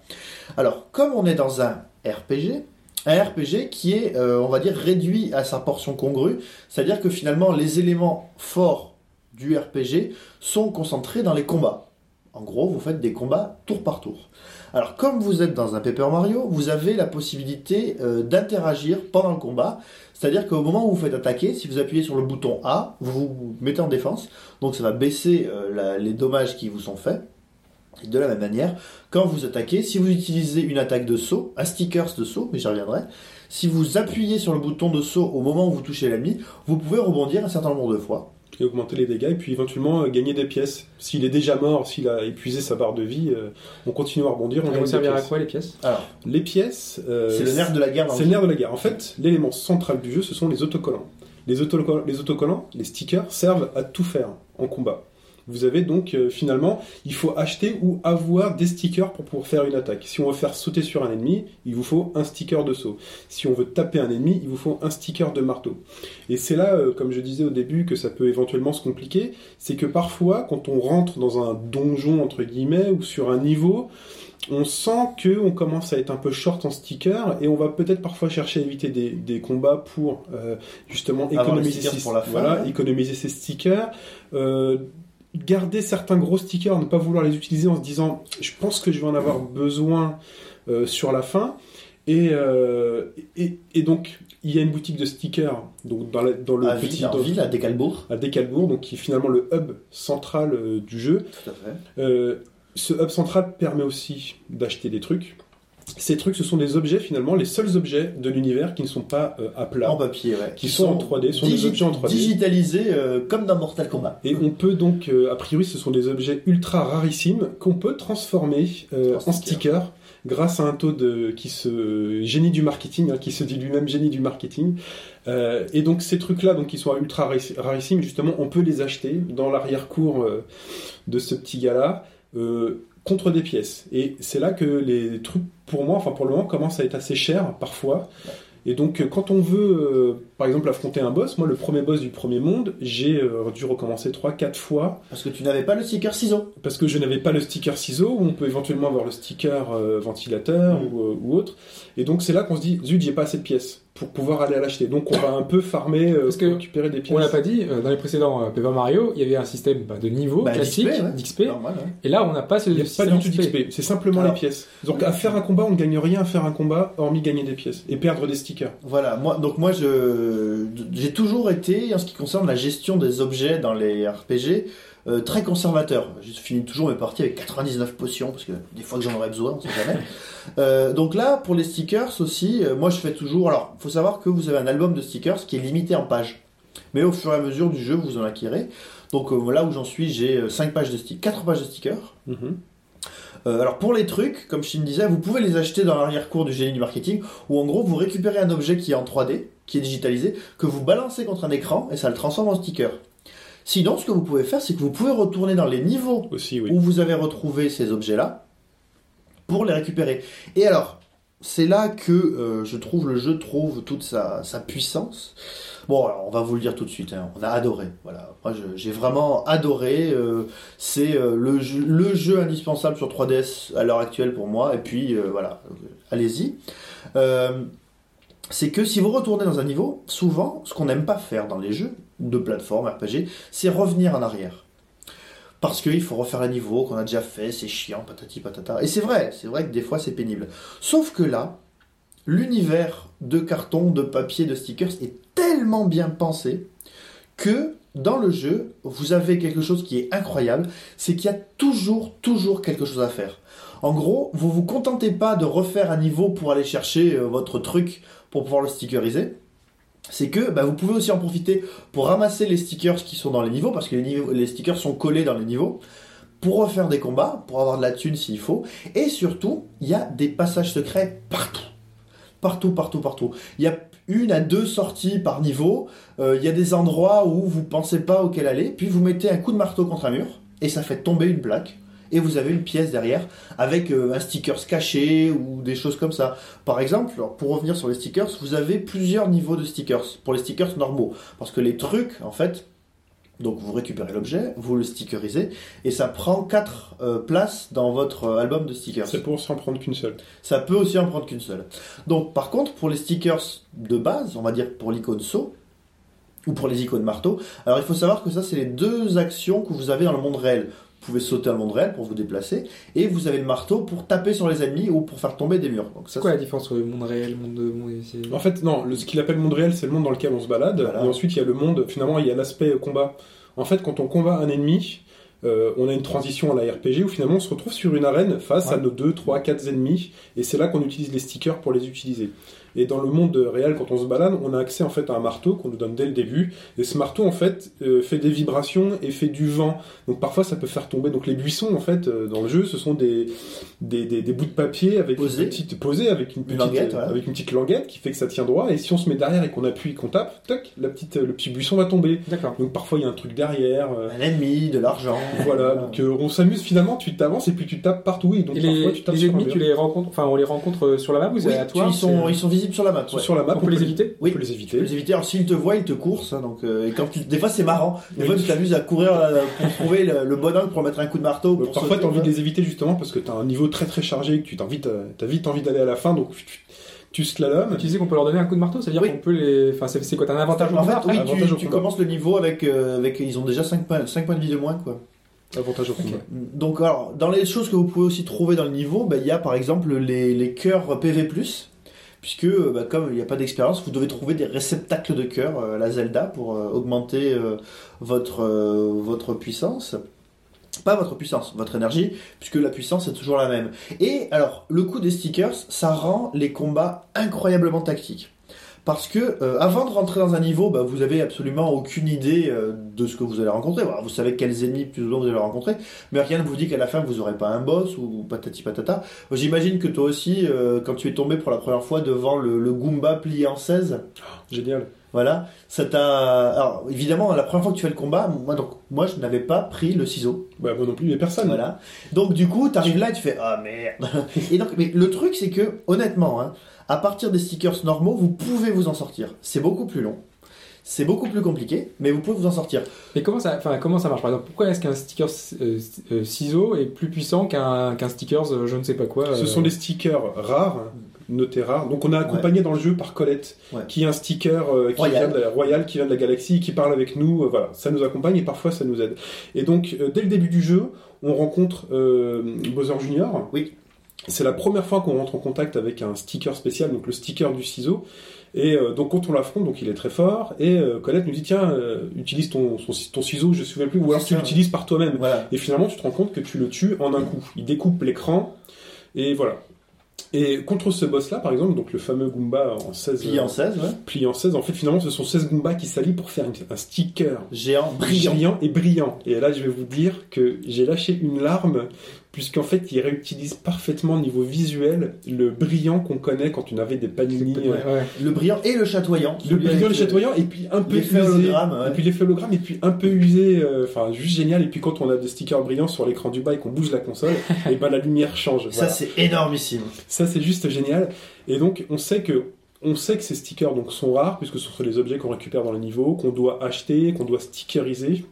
Et puis ils ont une animation. Quand tu les utilises, ils ont vraiment une animation qui fait que ça découpe l'écran. Euh, euh, T'as une trompette qui voilà qui fait du vent. un- Qui réveille les ennemis ou. Enfin voilà donc euh, Mais ouais, enfin, le truc, le, le truc que j'ai pas saisi, c'est, euh, Enfin, un ciseau, a priori, ça peut découper n'importe quel sticker. Alors ça non, aurait été efficace justement, contre par- tout, non dans celui-là en particulier, à un moment il dit ah je suis, enfin vous lui enlevez un peu d'énergie et il dit ah là là je suis fatigué. En utilisant le ciseau, au lieu d'avoir 16 Goombas, vous n'avez plus qu'un seul. Et là, c'est la Parce qu'ils avaient découpé tous les mecs autour. Et ta Colette finalement qui nous aide fait regarde, il perd de l'énergie, il fatigue. Oh, si seulement on pouvait avoir un, un objet qui permettrait de le souffler ou de le découper en une seule fois. Et là tu te dis ok, je vais être obligé de quitter euh, l'endroit et d'aller me chercher euh, le, le- le ciseau quoi. Et donc parfois t'as pas assez de pièces et euh, ou alors tu donc le ciseau je crois que t'es obligé de l'acheter, tu peux plus le récupérer. Ah si si tu peux le récupérer. Où ça? Dans le niveau 1-2. D'accord, très bien. Et donc, quand on, enfin, quand on ne peut pas, par exemple, battre le, le boss, on fait comment? On, on Bah, tu quitte meurs. ou on... Tu, ouais, tu charger? Tu peux t'enfuir. Alors le T'as, t'as des chances de pouvoir t'enfuir ou pas, donc euh, tu vas avoir une animation. Mario qui va essayer de courir. S'il trébuche, c'est mort, t'as perdu un tour d'attaque et là tu te manges un coup. Donc s'il te restait plus de vie, bah t'es du game over, donc tu reviens à ta sauvegarde. Ça sauvegarde assez rapidement. hein. Dès que tu quittes un hub ou euh, dès que tu reviens sur la map, sauvegarde automatique. oui, dès que tu quittes la map, ça sauvegarde et automatiquement. tu as des sauvegardes à l'intérieur des niveaux aussi avec les blocs sauvegarde. Voilà, t'as des box aussi qui te permettent de recharger ta vie. Euh, donc tu peux t'enfuir et puis donc tu retournes au hub, tu vas chercher ce qu'il te faut et puis tu reviens au, euh, au, au niveau avec le boss. Les niveaux sont suffisamment bien construits pour ne pas avoir besoin de le retraverser entièrement. C'est-à-dire que quand tu l'as traversé, t'as ouvert certains passages, t'as créé certains T'as fait ponts, tomber des murs. des, murs voilà, qui te permettent finalement quand, euh, quand, quand tu as déjà fait finalement le, le, le- le donjon, d'y retourner assez rapidement à la fin. Ça, c'est assez bien fait, mais il y a tellement d'aspects dont on n'a pas encore parlé. Il y a des astuces, par exemple, on peut papiériser les niveaux. Alors ça, ça c'est La papyérisation. papyérisation. Euh, En gros, donc il y a certaines énigmes euh, qui euh, nécessitent de manipuler le décor. Et pour manipuler le décor, le décor est fait d'objets 3D qui sont en carton finalement. Euh, on peut transformer ce, ce qu'on voit à l'écran En une photo. en une photo et agir sur cette photo. Coller un sticker. Donc on peut par exemple coller un sticker très loin euh, qui permettra. Donc le- par exemple, il y a le premier niveau, on a des Le avec le ventilateur. avec le ventilateur, des bouches d'aération qui nous soufflent et qui nous empêchent d'avancer. Si on papiérise à ce niveau-là, donc les ventilateurs sont à 1 km, disons, on peut coller un petit Deux sticker, un petit les- sticker de chaussure. Sur les ventilos. Mais ils sont petits les stickers, mais avec l'effet d'échelle, ils prennent la taille finalement des ventilos et coupent le vent. On peut voilà enlever des éléments du décor, on peut rajouter des éléments. On va arriver sur le décor. Du coup, ça fait quoi? On peut avoir une- un endroit, des endroits qu'on pouvait pas passer avant et Ouais, qu'on. En collant quelque chose, Par exemple. en enlevant quelque chose. Tu vas voir des endroits, tu vas voir que euh, il n'y a rien, c'est violet. Il n'y a pas de couleur, il n'y a rien, tu sens qu'il y a une espèce de trou noir, et tu te dis là, je vais pouvoir, il faut que je trouve le sticker qui va me permettre justement de combler cet endroit-là, en le collant, le papierisant, et, euh, et pour pouvoir y passer. De la même manière, on a donc le musée des stickers. Ah voilà. Alors là, le truc qui va te prendre, euh, moi, dès que j'ai un premier sticker, en gros, il y a un Toad. J'étais sûr que ça te plairait. Ah, j'adore. J'étais sûr. Il y a un Toad dans la première ville qui a ouvert un musée des stickers vide. Et il a créé un emplacement pour tous les différents stickers et trucs issus des stickers. Dès que Euh, t'as un double, paf, tu vas Dès le que t'as un double, et même quand j'ai pas un double, hein, moi franchement, je suis en mode collectionniste. Dès que c'est la première fois que j'ai un sticker, je me dis c'est pas grave, je sais que je le retrouverai plus tard, mais je veux le mettre maintenant dans le, dans le musée. Donc tu t'amuses à aller dans le musée. Il y en a pas qui sont tellement rares qui sont uniques? De stickers? Pour l'instant, j'en ai pas trouvé, j'ai pas, eu le cas et j'espère pas. Ça me ferait, ça me ferait mal au cœur de pas avoir un musée complet à la fin. Et donc, il faut papiériser pour pouvoir coller le sticker au bon endroit. Et donc, il y a des endroits, par exemple, moi, j'ai pas encore découvert comment ça marchait. Il y a des, il y a des portes dessinées sur le Oui, ça décor. c'est alors ça c'est les portes cachées. Ça, il faudra avoir des, des stickers particuliers. Voilà, et donc euh, la papiérisation, le... enfin c'est génial. et en fait, ça augmente les possibilités parce que déjà, vous pouvez interagir avec pratiquement tout, comme je vous ai dit. Et des fois, tu as un, ni- un niveau quelconque, tu papiérises. Et en fait, en papiérisant, tu t'aperçois que soit il y a un peu de violet qui apparaît derrière un élément du décor, donc que tu peux décoller puis recoller pour que ça colle mieux, ou alors tu as un emplacement dans lequel tu peux mettre un stickers. Et alors, parfois, ça te fait, euh, ça augmente le niveau de ton stickers, parce que donc, comme Shin vous l'expliquait, donc tu as le stickers normal, le stickers brillant et le stickers chatoyant, et après tu as le stickers chatoyant géant. Hop, J'en ai jamais vu de T'en ça. as jamais fait. Non. Donc là, tu colles ton, par exemple, à l'endroit, tu, colles un sticker sur le bloc POW et il va devenir brillant. Euh, ou à un endroit, ben, ça, c'est un peu violet derrière, donc tu enlèves ce truc-là, tu le recolles bien et ça te fait apparaître euh, un nouveau passage. Donc du coup, euh, les possibilités dans le jeu sont énormes, c'est incroyable. Moi, franchement, le... des gens qui disaient que oui, euh, si on n'a pas prévu le combat avant, on peut pas savoir. Ça, je suis pas d'accord parce que euh, je sais. Enfin, moi, j'ai eu un, un combat. euh, J'imagine que tu as dû l'avoir toi aussi, euh, Shin, contre Kamek, qui transforme tes stickers en, en sandales. Non, je l'ai pas eu Ah, celui-là, pas encore. Voilà. Donc vous voyez, on est à peu près au même point du jeu et il y a des choses relativement différentes parce qu'il y a des embranchements dans l'histoire. Et en gros, euh, Kamek, donc qui est le, magicien du monde de, Bowser là, avec sa toche bleue, euh, vous fait euh, lance un sort et tous vos stickers deviennent des tongs. Donc vous ne pouvez plus attaquer qu'avec les tongs. Et la seule chose que ça conserve, pour ce que j'ai vu, moi, c'était le niveau de stickers. Donc c'est-à-dire si c'est un brillant, si c'est un chatoyant, si c'est un géant, j'en passe. Donc du coup, j'imagine que pour ce, combat, il y a sans doute une finesse, quelque chose qui m'aurait permis de faire le combat plus rapidement. Sauf que là, voilà, euh, j'étais vénère, surtout c'était suite à un niveau vachement long. Ben, j'ai, j'ai passé mon temps, j'ai fait toutes mes défenses parfaites pour perdre le moins d'énergie possible, et j'ai fini par battre Kamek en le tapant un coup de tong. Donc, euh, Il y a sûrement un truc. euh, il y, a- il y a plusieurs manières de faire les combats en fait, quand même. on, on- ça fait, ça- on passe beaucoup de temps ce jeu. Voilà, je pense qu'il y aura encore pas mal de trucs à dire sur ce jeu, mais on y passe déjà beaucoup de temps. Mais en tout cas, euh, enfin, ça vaut le coup, quoi. Alors, C'est bah, c'est drôle. Déjà, c'est plus c'est drôle, c'est choupi. pour résumer, dit. ça va pour être résumer, choupi. Mon mot, c'est graphiquement, choupi, voilà, on va conclure là-dessus, on va résumer comme ça. Graphiquement, c'est splendide. Musicalement, c'est incroyable. Euh, au niveau du gameplay, et alors, c'est ça la différence entre un jeu qui a un game design et un jeu qui n'a pas de game design, c'est que là, tout est tourné vers l'interaction à un nombre incroyable de niveaux. Donc, le marteau, le saut, la papierisation, euh, les trucs à collecter, les combats sont incroyablement dynamiques parce que vous avez la possibilité d'attaquer avec un stickers, deux stickers, trois stickers. Ah oui, avec une petite Voilà. roulette. euh, ah, oh là là, il y a une petite, euh, il y a une petite machine, euh, l'équivalent Un d'une machine ouais. un petit jackpot qui permet parfois de gagner, de pouvoir jouer deux, trois fois pendant pendant un même tour. Et, et donc c'est incroyablement, y a- les combats sont dynamiques parce que vous pouvez sauter, vous pouvez défendre. Par exemple, j'expliquais euh, avant le podcast à Hobbs, des fois vous tombez contre des ennemis bidons et vous décidez parce que vous pensez qu'ils sont pas très forts de pas faire attention, donc de pas euh, comboiser vos sauts ou des trucs comme ça. Et ben vous pouvez vous faire mettre dans une très mauvaise situation parce qu'il y a quatre ennemis qui vous attaquent d'un coup, alors que si vous aviez un peu réfléchi, euh, et voilà, comme en plus vous êtes en, en conditions limitées, si vous n'avez pas de stickers, ben, il faut changer votre stratégie tout le temps, quoi. Donc les combats sont toujours renouvelés, incroyablement dynamiques. Alors la durée de vie, euh, donc moi j'ai beaucoup plus avancé que que Chine, donc je pense être à un peu plus de la moitié du jeu. Donc euh, comptez euh, 15, euh, J'ai 15 une vingtaine d'heures. Ouais, une vingtaine d'heures pour le finir. Alors par contre, à mon avis, pour faire la collection de stickers, euh, comptez euh, 50 heures, facile. En 4 heures, 5 heures de jeu, moi j'ai fait, les- j'ai fini le monde 1, entamé le monde 2, euh, pas trop. Donc on peut prendre son temps en plus. En euh, plus, ouais, vous avez la possibilité de prendre son temps. Donc voilà, alors que le, le game design est incroyable, le level design est vachement bien pensé, ce qui fait que vous pouvez tout le temps Le petit bémol, le petit bémol, enfin pour moi, de mon point de vue, c'est surtout cet aspect euh, parfois où on a un peu trop de stress. Moi, ça m'énerve euh, de me dire, euh, je devrais pas, euh, enfin, je suis pas en situation de combattre et de me dire, bon bah, il faut que je ressorte du niveau pour aller euh, me racheter, me réapprovisionner en stickers et euh, et puis être obligé d'aller farmer pour euh, pour trouver des pièces finalement parce que voilà, les stickers ça coûte de l'argent, donc il faut il faut des pièces. Donc voilà, les pièces. coup, malgré qu'il n'y ait pas de niveau, on farme quand même euh, du Ah, coup, il de faut, l'argent, ouais. faut, faut des pièces, faut de la thune, mec. C'est ça, c'est C'est ça. de la guerre. c'est- Et parfois c'est un peu Comme quand, énervant. vous, comme quand vous étiez petit, hein, faut pas vous. Voilà, parfois c'est un peu énervant parce que voilà, on est sur un, un niveau, le niveau il est dur et puis tu te rends compte que les ennemis sont pas faciles à battre.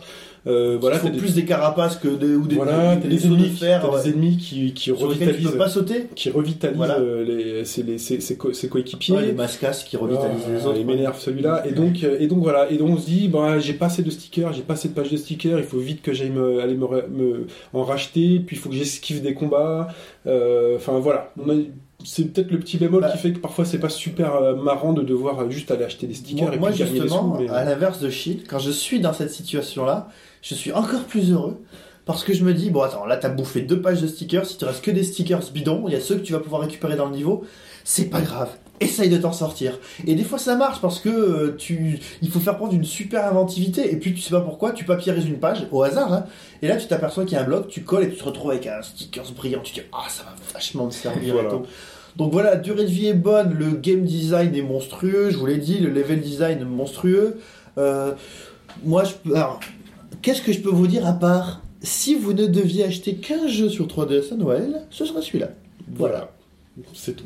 On va conclure là-dessus. Mm. Euh, donc on continue. euh, on va sur- rester euh, sur, sur la 3DS, Nintendo- hein, parce sur que la c'est- 3DS. on a eu le Nintendo Direct cette semaine. Et euh, Donc, le 800ème de l'année. Ouais, ouais, on a toujours des, des Nintendo Direct surprises. Et, euh, et ben, on a eu pas mal de confirmations, pas mal de dates sur des jeux 3DS.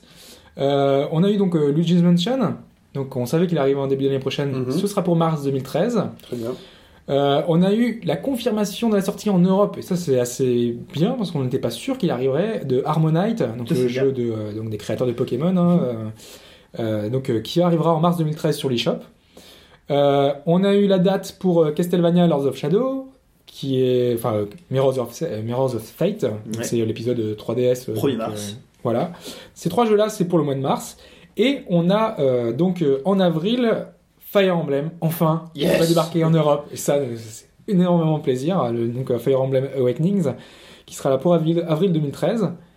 Et on a également Animal Crossing, donc qui arrivera également pour le début d'année. Donc euh, au plus tard pour juin 2013. Ils ont dit second, trimestre, second euh, trimestre euh, 2013. Donc forcément, donc c'est déjà jusqu'à juin 2013. On espère le voir arriver. Ça fait beaucoup de jeux pour euh, donc euh, environ de mars, hein, parce que je rappelle juste que mars c'est euh, Rayman Legends, Metal Gear Rising, Monster Hunter 3 Ultimate, Tomb Raider, Starcraft 2 euh, l'extension, Gears of War Judgment, BioShock Infinite, God of War Ascension, Ascension, Metro Last Light et Company of Heroes 2 Et bah, ça fait juste 10 jeux qui sont potentiellement, euh, éventuellement jeux de l'année euh, 2013. Donc, mois de mars. euh, un mois de mars hyper chargé. Et il y aura pas mal de jeux à, à faire. peu hein. importe l'univers qu'on préfère, que ce soit PC, console, Ah oui, là, il y a portable, vraiment il y a, a toutes trois, les quatre plateformes. chacun, quoi. Ouais, c'est ça. et je noterai d'un point de vue personnel que dans la même période sera sorti sur le Virtual Console de la 3DS Pinball Revenge of the Gator, qui est le meilleur jeu de flipper jamais sorti sur 3D, sur 3DS, enfin sur Game Boy à l'origine. D'accord. Notez-le. Et donc, toujours dans le Nintendo Direct, on a eu euh, des, bah, des infos sur la Wii U. hein, euh, Là, c'était surtout euh, porté sur les, les jeux qui, étaient, qui Mhm. allaient sortir ou qui étaient sortis, donc vraiment très proches. Donc euh, voilà, on va pas revenir sur tout ça, c'était euh, pas très intéressant. Euh, par contre, on a eu des petites informations. On avait vu euh, que Google Maps allait être porté sur Wii U. Mhm. Donc euh, avec notre gamepad, on va pouvoir se balader dans les, dans les rues avec Google Street View pour se balader un petit peu n'importe où. Ça a l'air bien fichu, mais non, c'est l'utilité est très mince Ouais, hein, quand même. Mhm. Quand même. Surtout qu'au Japon, ça va être payant. On apprend apparemment seulement au Japon. Je crois que c'est gratuit au début et puis payant ensuite, c'est Ouais, ça c'est ça. Un truc Ouais, comme ouais. ça, ouais. Enfin bon, Google, euh, enfin bon. Bon, là, Ça va pas d'intérêt. anecdotique. On a aussi le logiciel Panorama View on a- qu'on avait vu lors de la présentation de la Wii U euh, qui permettait de voir. Enfin, Ah oui, on se balader dans une vidéo 3D, ouais. C'est ça, on est dans une vidéo, on avait, on- dans les vidéos qu'on voyait, on avait une- des oies qui volaient, et donc on, on était là en l'air, c'était un, petit peu bizarre. Garçon, qu'est-ce que tu vois de là-haut? Et, euh, et donc il y a une démo qui va être prochainement sur l'eShop, ça sortira sinon euh, donc, début de l'année euh, 2013. Et on a surtout aussi euh, eu Pikmin 3 qui va sortir, euh, donc euh, là encore avant juin 2013, euh, donc euh, deuxième euh, trimestre euh, 2013. Ce sera hein, logiquement un, un très bon euh, Pikmin. Donc, Depuis euh, le temps qu'on en parle. Voilà, depuis le temps qu'on en parle, euh, lui qui a été maintes fois repoussé, euh, il devrait arriver à ce moment-là. Très bien. Allez, extrait sonore.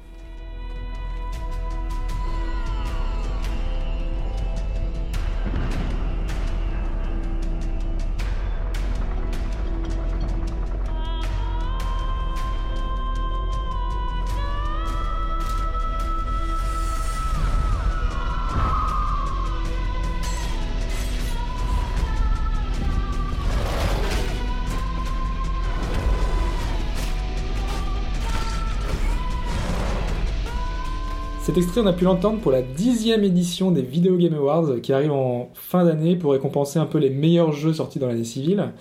Et comme chaque année, euh, cet événement prend de plus en plus de poids, avec de plus en plus d'annonces, et encore cette année, il y avait des exclusivités. On a eu euh, plusieurs fois droit au World Premiere, Ouais, toujours. avec le petit, euh, Mm. petite, euh, petit jingle avant les vidéos. Et l'une d'entre elles, donc, c'était l'annonce surprise. Donc l'annonce, euh, cette annonce, c'est celle de l'extrait que vous avez entendu euh, juste avant, c'est-à-dire Dark Souls 2.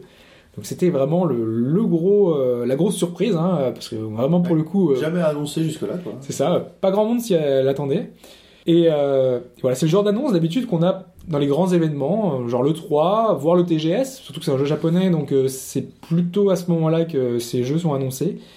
Et on voit finalement que les, les VGA, donc euh, les Video Game Awards, prennent de plus en plus de poids, euh, de plus en plus d'importance. Ils sont assez bien placés parce que c'est la fin des fêtes. C'est ce que j'allais dire, ils sont entre, ils sont entre les, enfin, au milieu des gros salons, quoi. C'est ça. Il y a les, les salons, enfin le, le TGS qui est, qui est terminé déjà depuis quelques temps. Mm. On a la fin d'année, donc les, là, le plus gros des ventes sont faits. Euh, le, là, on va commencer l'année 2013, donc on va pouvoir montrer des choses pour faire un peu, un peu de teasing, pour dire voilà, on est là, on se place. Et donc ça, ça arrive au bon moment. Et donc, euh, bah voilà, on a, euh, pour un petit peu euh, préparer l'année, ce Dark Souls 2 euh, qui fera sans doute partie des gros jeux d'année 2013.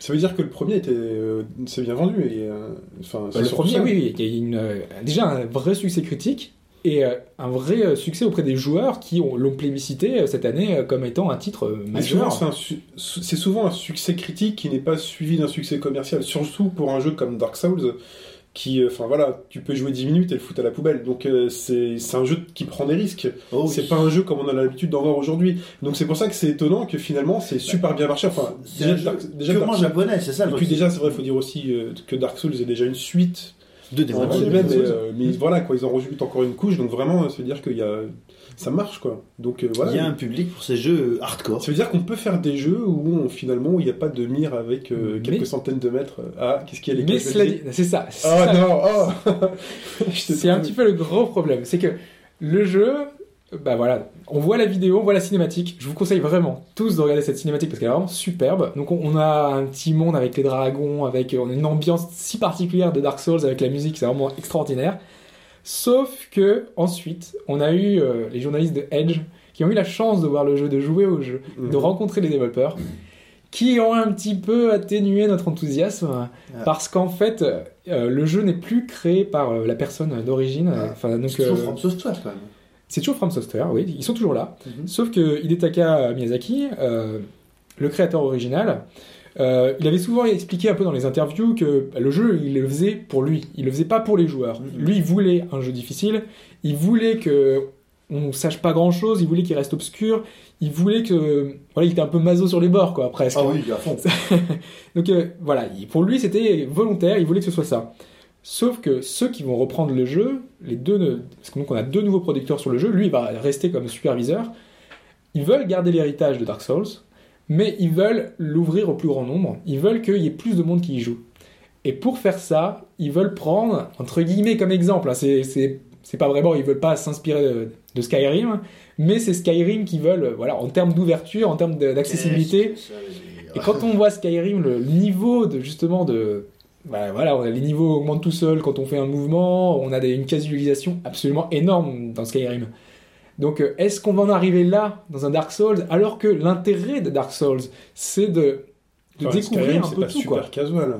Pour y avoir joué, c'est pas énorme. C'est- Pour beaucoup de choses, c'est quand même vachement hyper casual. T'as rien de plus casual que- en termes de RPG que Tu Skyrim. sur hein. place, ça augmente. Tu sautes, euh, voilà, dès que tu donnes un coup, tu montes ton niveau quoi. Ah, j'ai pas le souvenir.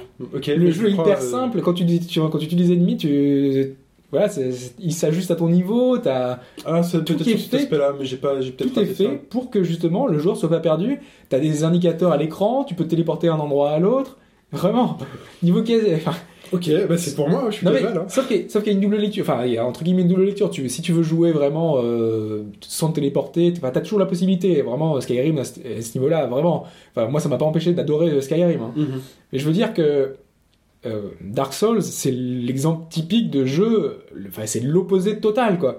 Et si on si s'en inspire, alors que, enfin, moi je sais que Demon Souls, ce que j'ai adoré, c'est le fait que quand on, quand on joue au jeu, il y a, il y a très très peu de choses qui sont expliquées, et même encore aujourd'hui, il y a des choses qui restent un petit peu floues dans l'esprit des gens euh, sur la façon dont, quand on meurt, sur la gestion des âmes, sur le, la balance des mondes, euh, qui font que bah voilà, on ne sait pas trop comment ça marche, euh, les stats à quoi elles, correspondent, et donc tous ces éléments-là font que bah, le jeu reste unique parce que même en allant sur le net, t'es pas sûr d'avoir une réponse. Et C'est aujourd'hui, pas parce qu'il ne va plus faire ça qu'il va forcément devenir ultra casual. mais le problème c'est que Bah, si on Là, explique- casual. là, parce Non, que là, non, on non. est quand même ultra hardcore. Mais là, il faut le dire, on est Ah non non, dans le- ultra voilà. hardcore. On peut, je crois, C'est- c'est le pire. euh, Je, je sais pas si on peut faire pire que ça. On t'explique rien. On t'explique pas euh, qu'il faut tel Hexagone, hein, tuer, qui euh, est. euh, Ouais, Super Hexagone, tu sais ce qu'il faut faire, mais là parfois tu sais, voilà, t'as un ennemi, tu sais pas s'il faut cette arme là ou pas, ton Oui, des tu fois testes, tu vas, tu testes contre le monstre et tu te désingues en un coup et tu fais bon, j'aurais pas dû aller par là. Voilà, et puis C'est seulement, voilà, tu, tu, c'est une méthode empirique, c'est du retry. Et, et aujourd'hui, si on, ce qu'ils disent qu'ils veulent rendre ça plus accessible, c'est justement peut-être qu'ils vont mettre un panneau avant d'arriver à cet endroit-là. peut-être qu'il va y avoir, je sais pas, une couleur. Ils vont faire que le monstre, il est tel. euh, Il, va- il va y a sans doute y avoir des indications quand on va monter de niveau. Ils vont dire. euh, Ouais, ils vont le dénaturer, montrer- quoi. Ils vont le dénaturer. Moi, j'ai peur que ce soit ça. Mhm. C'est pas dit que ce soit ça. C'est pas dit qu'ils y arrivent. Parce que Edge, malgré tout ça, était enthousiaste quand même. Donc ils ont dit que, euh, a priori, ils vont réussir le pari. Surtout qu'ils voulaient apporter plein de nouvelles idées euh, au niveau multijoueur. Ils avaient, a priori, il y avait plein de petites choses qui étaient intéressantes. Il y aura Miiverse. bah, il était déjà un petit peu hein, dans. Bah oui, ça, hein. c'était l'idée. Hein. Il était déjà. Mais ils veulent peu- pousser encore plus le multijoueur. Donc euh, bon, il, il est, il est potentiellement, voilà, Dark Souls 2, c'est un énorme jeu et on peut que s'enthousiasmer là-dessus. Mais Alors bon, ensuite, parce qu'ils étaient longs ces Video Games Awards. c'est vrai. Et donc l'autre grosse annonce, c'était l'autre grosse surprise, c'était le trailer de The Phantom Pain. Donc euh, une nouvelle IP, une nouvelle licence. Euh, on a pu voir euh, dans ce trailer un personnage dans un lit d'hôpital. Mais ultra intriguant. Moi, ça m'a foutu des, enfin, de la ouais. chair de poule, hein, de, enfin voilà, de- dans cet hôpital glauque, le bras arraché. C'est ça, on arrive dans un, on est dans un lit d'hôpital, on a le personnage qui, qui regarde ses membres en fait, parce qu'il voit qu'il est, bizarre, il sait pas trop qui il est, il sait pas trop ce qui se passe, il voit qu'en fait son membre il a été remplacé par un, Un crochet, un hein. crochet, euh, qu'à côté de lui il y a des, des- des personnes qui sont un petit peu euh, avec des, des bandelettes tout autour de lui, euh, qu'il y a des médecins partout, euh, et une ambiance hyper malsaine un peu. Et puis tu dois t'enfuir. Et là, C'est tu ça. dois t'enfuir et t'arrives pas à marcher. Donc ça, c'est glauque. Tu vois c'est ça, ton personnage qui, rampe au sol, qui, qui s'appuie sur des trucs, C'est affreux. qui fait retombe. très début de Kill Bill quand même. hein. C'est en glauque, beaucoup plus glauque. Oui, oui, oui, glauque, oui. quoi. Ah oui, vraiment un aspect fuite. Et puis voilà, donc des soldats qui sont dans l'hôpital et qui, qui tuent tout le monde. Et puis Ouais. tu sais pas trop. Et, euh, et puis voilà, et puis vers la fin, on commence à savoir. Enfin, on Puis on, on a, on a des parce que quand on voit le personnage, on le voit un peu de plus en plus près, on voit un petit peu déjà la, la coupe. voilà, euh, on voit un de peu dos. la, la coupe de dos. On a des petits éléments, on voit des, des personnes. Tiens, ça me rappelle un truc. On se dit euh, voilà. Et donc, comme tant d'autres, euh, bah, à la fin de la vidéo, on se dit bah, parce qu'en fait, le développeur en plus euh, s'affiche au début. On nous dit que c'est Moby Dick Studio. euh, Voilà. On se dit voilà, c'est inconnu bataillon. Pourtant, on en connaît des studios. Euh, donc, on va un peu chercher sur le net. On Et voit puis en plus, un- ils, ont des, ils se débrouillent, quoi. Le, enfin, Ah le- oui, le non, là, trailer, oui. il envoie, quoi. ouais, Ah, bah, carrément. ouais, carrément. tu te dis, voilà, c'est des gens qui doivent avoir un petit peu d'expérience. Euh, donc au final, tu vas jeter un œil euh, sur ça. Tu vois un studio suédois euh, qui, qui développait. bon, ça te dit pas grand chose. Ils ont aucun jeu à leur actif. bon, bah, voilà, intrigant.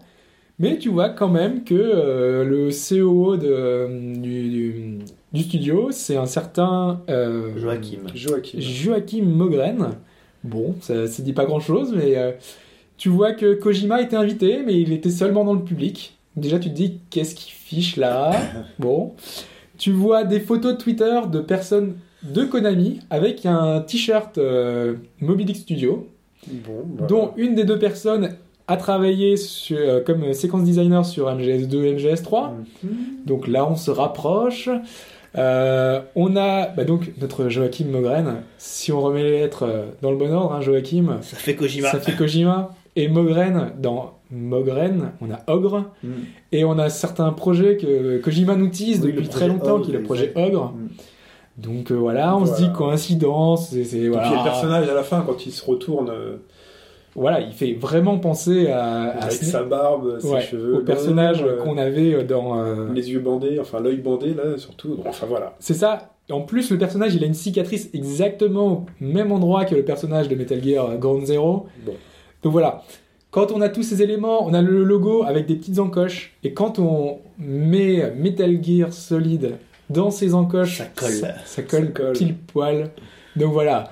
Bon. Ce petit teasing, voilà, c'est évidemment. euh, on n'a pas encore les certitudes, hein, mais euh, très probablement, euh, mais Kojima était là encore pour faire euh, son teasing, euh, comme il a l'habitude de le faire. Une fois de plus, c'est réussi, on aime ça. hein. Super quand c'est bien, réussi, hein. quand c'est bien fait, on aime ça les trailers. Ah ouais, il arrive toujours à nous surprendre et c'est c'est assez fou. Et donc, ce serait MGS 5. C'est ça, ça serait donc le nouveau Metal Gear qui serait annoncé. Là, c'est les vidéos qu'on a vues, ce serait 360 PS3. Donc, parce qu'on avait dit éventuellement sur Next Gen, vu que euh, ça devait être annoncé pour plus tard. Mais bon, C'est pas étonnant. Enfin, enfin vu la- le contenu de, enfin, ce qu'on suppose être dans le moteur du jeu, ça m'étonne pas euh, que ce soit de la PS3 360. c'est ça. Si on fait de l'image par image. Ouais. Ensuite, on a eu des trailers un peu plus classiques. hein. On a eu euh, bah, donc du South Park. On a enfin eu la- le trailer euh, de- du jeu d'Obsidian, hein, le RPG d'Obsidian Oui, dans l'univers de South Park. dernière, ouais. Ouais. Voilà. Donc, euh, qui a été repoussé à l'été prochain. Donc euh, le trailer donne vraiment envie, hein, ça a vraiment l'air barré. Il faudra voir si après euh, gameplay, au niveau du gameplay, ça tient la route. Mais euh, en tout cas, visuellement, c'est très chouette et il c'est toujours aussi drôle, quoi, toujours aussi barré. forcément, ça donne très envie. On a eu droit au nouveau trailer de The Last of Us avec euh, toujours bluffant visuellement. C'est vraiment un Toujours pas de titre, euh, gameplay. mais voilà, c'est toujours très peu de gameplay. Donc euh, bon, toujours il nous appuie sur les, la cinématique, sur les personnages. C'est un côté qu'on aime beaucoup dans Uncharted, hein, mais bon voilà, il faut que derrière le gameplay suive. hein, donc ouais. on verra ce que ça va donner. On a eu également un petit passage sur Castlevania lors de Shadow 2. Euh, bah donc, qui avait été un peu teasé cette semaine, et donc c'est toujours le, sous l'égide de Mercury, euh, Mercury Steam, c'est ça, donc euh, c'est les Espagnols, hein, Oui. si je dis pas de bêtises. Tout à fait.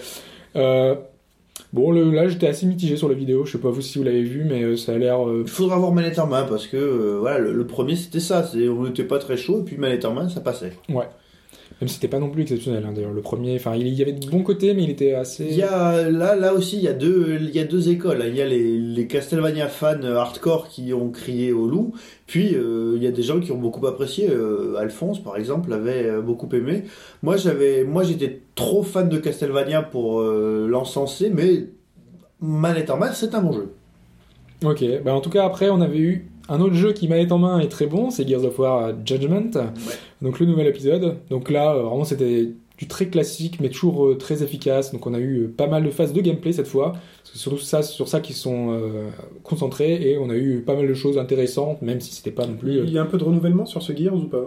Parce que moi, je suis, c'est c'est ce qui me refroidit un petit peu. J'étais très chaud pour le 1, le 2 et le 3. Il est très évidemment. basé sur le multi euh, apparemment ce- celui-là. D'accord. hein. Donc euh, je pense pas qu'il révolutionne grand chose. On a eu un petit peu de scénario parce que ça va se passer. euh, Donc les, les personnages sont euh, arrêtés et donc on va voir ce qui va se passer euh, à ce niveau-là. Mhm. Mais je pense pas qu'il va surprendre par son solo. C'est surtout que c'est voilà, c'est c'est un Gears, c'est super efficace, ça marche bien. Le C'est 3, enfin moi le 3, le, le fait qu'il n'y ait aucune nouveauté, ça m'avait vachement refroidi. Quoi. Alors le 3, franchement. mais la campagne solo était vraiment bonne. Ouais. Enfin en coop, euh, ça reste vraiment euh, euh, bah, juste, ouais, super mais moi j'avais hein. pas réussi quoi. Mais bon après voilà. Mais ça se comprend. Mm. Ça se comprend.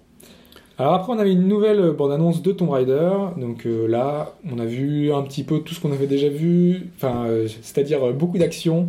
Mhm. Euh, un jeu très Uncharted-like. Mhm. Donc avec toujours le personnage qui court un peu dans tous les sens avec des fusillades, avec des, des, des choses à gripper.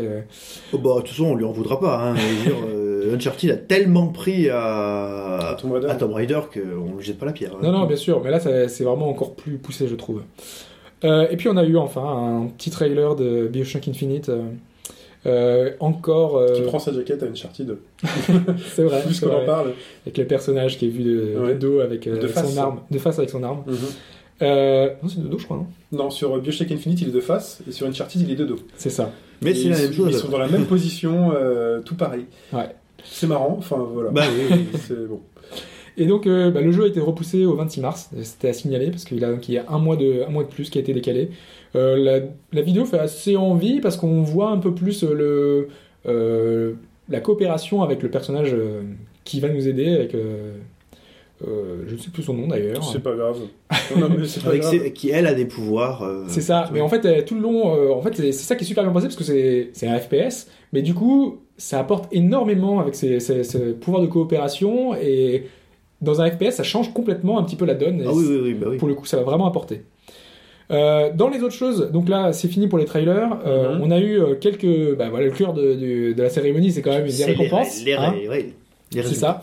Et j'ai bien aimé. euh, C'est un peu le côté anecdotique de. C'est dommage, c'est le principal de la cérémonie, Voilà. mais finalement, c'est assez anecdotique. Ouais, ouais. J'ai bien aimé, c'est euh, Michael Pachter qui était interviewé avant le, le- la cérémonie et qui a dit The Walking Dead ne peut pas gagner l'award du meilleur jeu. Ah, pas. Évidemment, quelques minutes plus tard, quelques heures plus tard, sachant que la cérémonie était très longue, entrecoupée de beaucoup de pubs, le jeu de l'année aux États-Unis, donc pour eux, c'est The, Walking, Dead. Ah, je de C'est ce pour ça. Et euh, c'est assez étonnant hein, parce qu'il y avait des, gros- des gros titres à côté. hein. On avait eu euh, du Dishonored, on a eu du Assassin's Creed, on avait euh, vraiment des, des grosses pointures, des, tri- des jeux AAA et c'est The Walking Dead qui a été euh, élu. On se demande un pas petit peu comment. euh, C'est pas étonnant. Moi, j'y ai pas joué, mais enfin, tous les avis qui ressortent. sont Jusqu'à maintenant, dans les cérémonies comme ça, on avait euh, j'ai- les gros jeux, c'est toujours du. Enfin, euh, même un Call of Duty, il y avait des chances de gagner les meilleurs jeux d'action, etc. Donc, euh, bon, voilà, c'était un peu, un peu étonnant. euh, Une compagnie de chips est passée par là, donc, du coup, justement, on, on se pose la question justement de- du fait qu'ils doivent un peu se racheter de, de toutes, ces, de toutes ces aventures et donc euh, ils ont voulu un petit peu. euh, Et puis il faut peut-être qu'ils s'achètent aussi une crédibilité critique, euh, enfin déjà auprès des joueurs, puisque déjà ils font pas mal de titres. même si les affaires se passaient en Angleterre et là c'était plutôt pour les chaînes euh, enfin US. Oui, mais bon, donc, euh, ça reste. Enfin voilà, maintenant on est. Bon alors, les résultats, les résultats. Dans les choses que j'ai bien même aimé, planète. il y a eu euh, donc euh, Jessica Vas-y. Alba qui a indiqué que le jeu d'action de l'année c'est Dishonored. Et donc quand on entend entendre dire déjà que c'est un jeu français qui gagne de la bouche de Jessica Alba, c'est c'est forcément mieux. Et en plus que c'est un jeu d'action, ce qui me réconcilie peut-être un peu avec ce jjeu. Action aventure. Et oui, mais moi, pour moi, c'est un jeu de, c'était un jeu, je voulais le faire en styles, je voulais le faire en infiltration, infiltration. pure. Le jeu d'ac- d'infiltration, ça reste un jeu d'aventure. Non, mais je suis, je suis, je suis d'accord, mais non, mais là c'est jeu d'action, et euh, donc du coup, je, je vais essayer de passer ma frustration que j'avais affichée dans un précédent podcast, de pas arriver à jouer en, en infiltration et puis à, à accepter que je Tu peux essayer ouais, d'y jouer avec tous les pouvoirs. Voilà. euh. Il faut que j'accepte en fait, c'est juste ça. Euh, bon, on va passer, on va pas dire toutes les, toutes les récompenses, euh, juste dans certaines, on a la meilleure musique originale qui est pour Journey, qui Tout le à fait mérite normal. largement. Et plus impressionnant encore pour Journey, euh, on a signalé, c'est le premier jeu de l'histoire qui est nominé aux Grammy Awards. Donc aux côtés de titres comme euh, The Dark Knight Rises ou euh, The Artist. Mhm. Donc à côté de films, à côté de d'autres œuvres de d'autres médias, on a The Journey qui est là qui bah, Journey tout court d'ailleurs, pour le Oui, je dis Journey. The Journey et euh, qui, qui vient s'imposer là comme un titre qui aura marqué cette année finalement, euh, autant en jeu vidéo euh, Que, que, sur sa musique. ouais. voilà, qui est à côté. Donc c'est vraiment impressionnant finalement. Donc bah voilà, on va s'arrêter là pour les pour les récompenses parce qu'il y en a vraiment beaucoup et elles On sont un peu la liste, hein, on voilà, copie-colle- copie-collera la liste. Voilà. dans les dans les commentaires, dans Très le bien. Descriptif. on passe à un nouvel extrait sonore intrigant.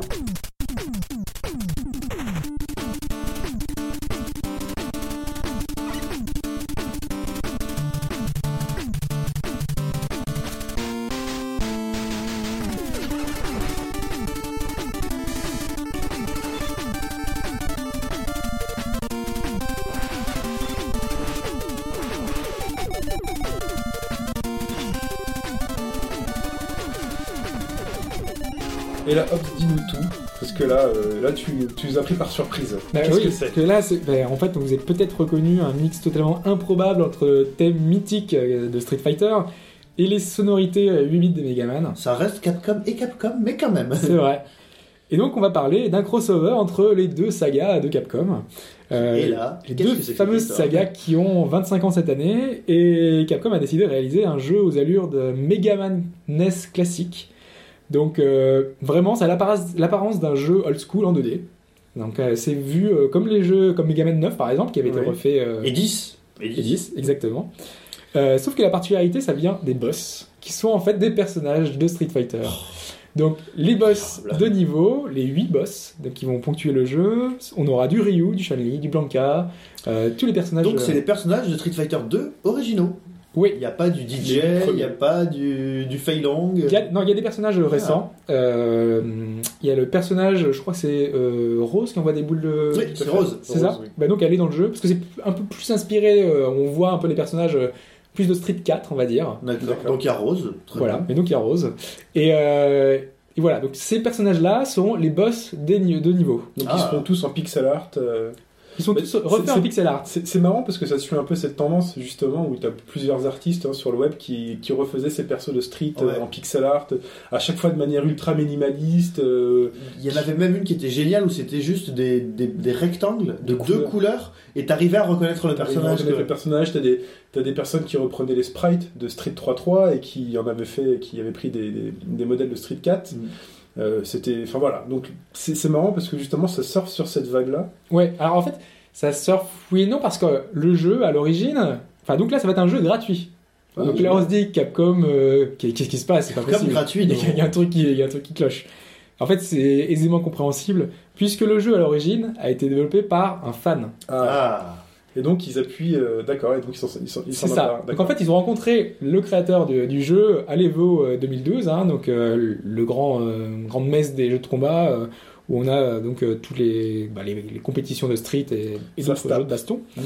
Et, et donc ils l'ont rencontré, ils ont dit qu'ils ont beaucoup aimé le jeu. Et pour les 25 ans du, bah, de- des deux séries, ils se sont dit que voilà, on, on peut te filer un coup, un coup de pouce, on peut t'aider pour le, pour le terminer, on va te faire des retours, et on aimerait bien le présenter aux joueurs.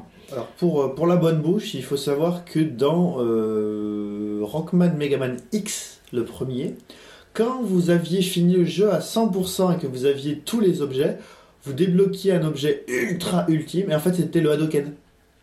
L'arme la plus puissante du jeu c'était le Hadoken. Voilà, ça fait partie des, des petites choses qu'on retrouvera justement. On aura pas mal de Hadoken.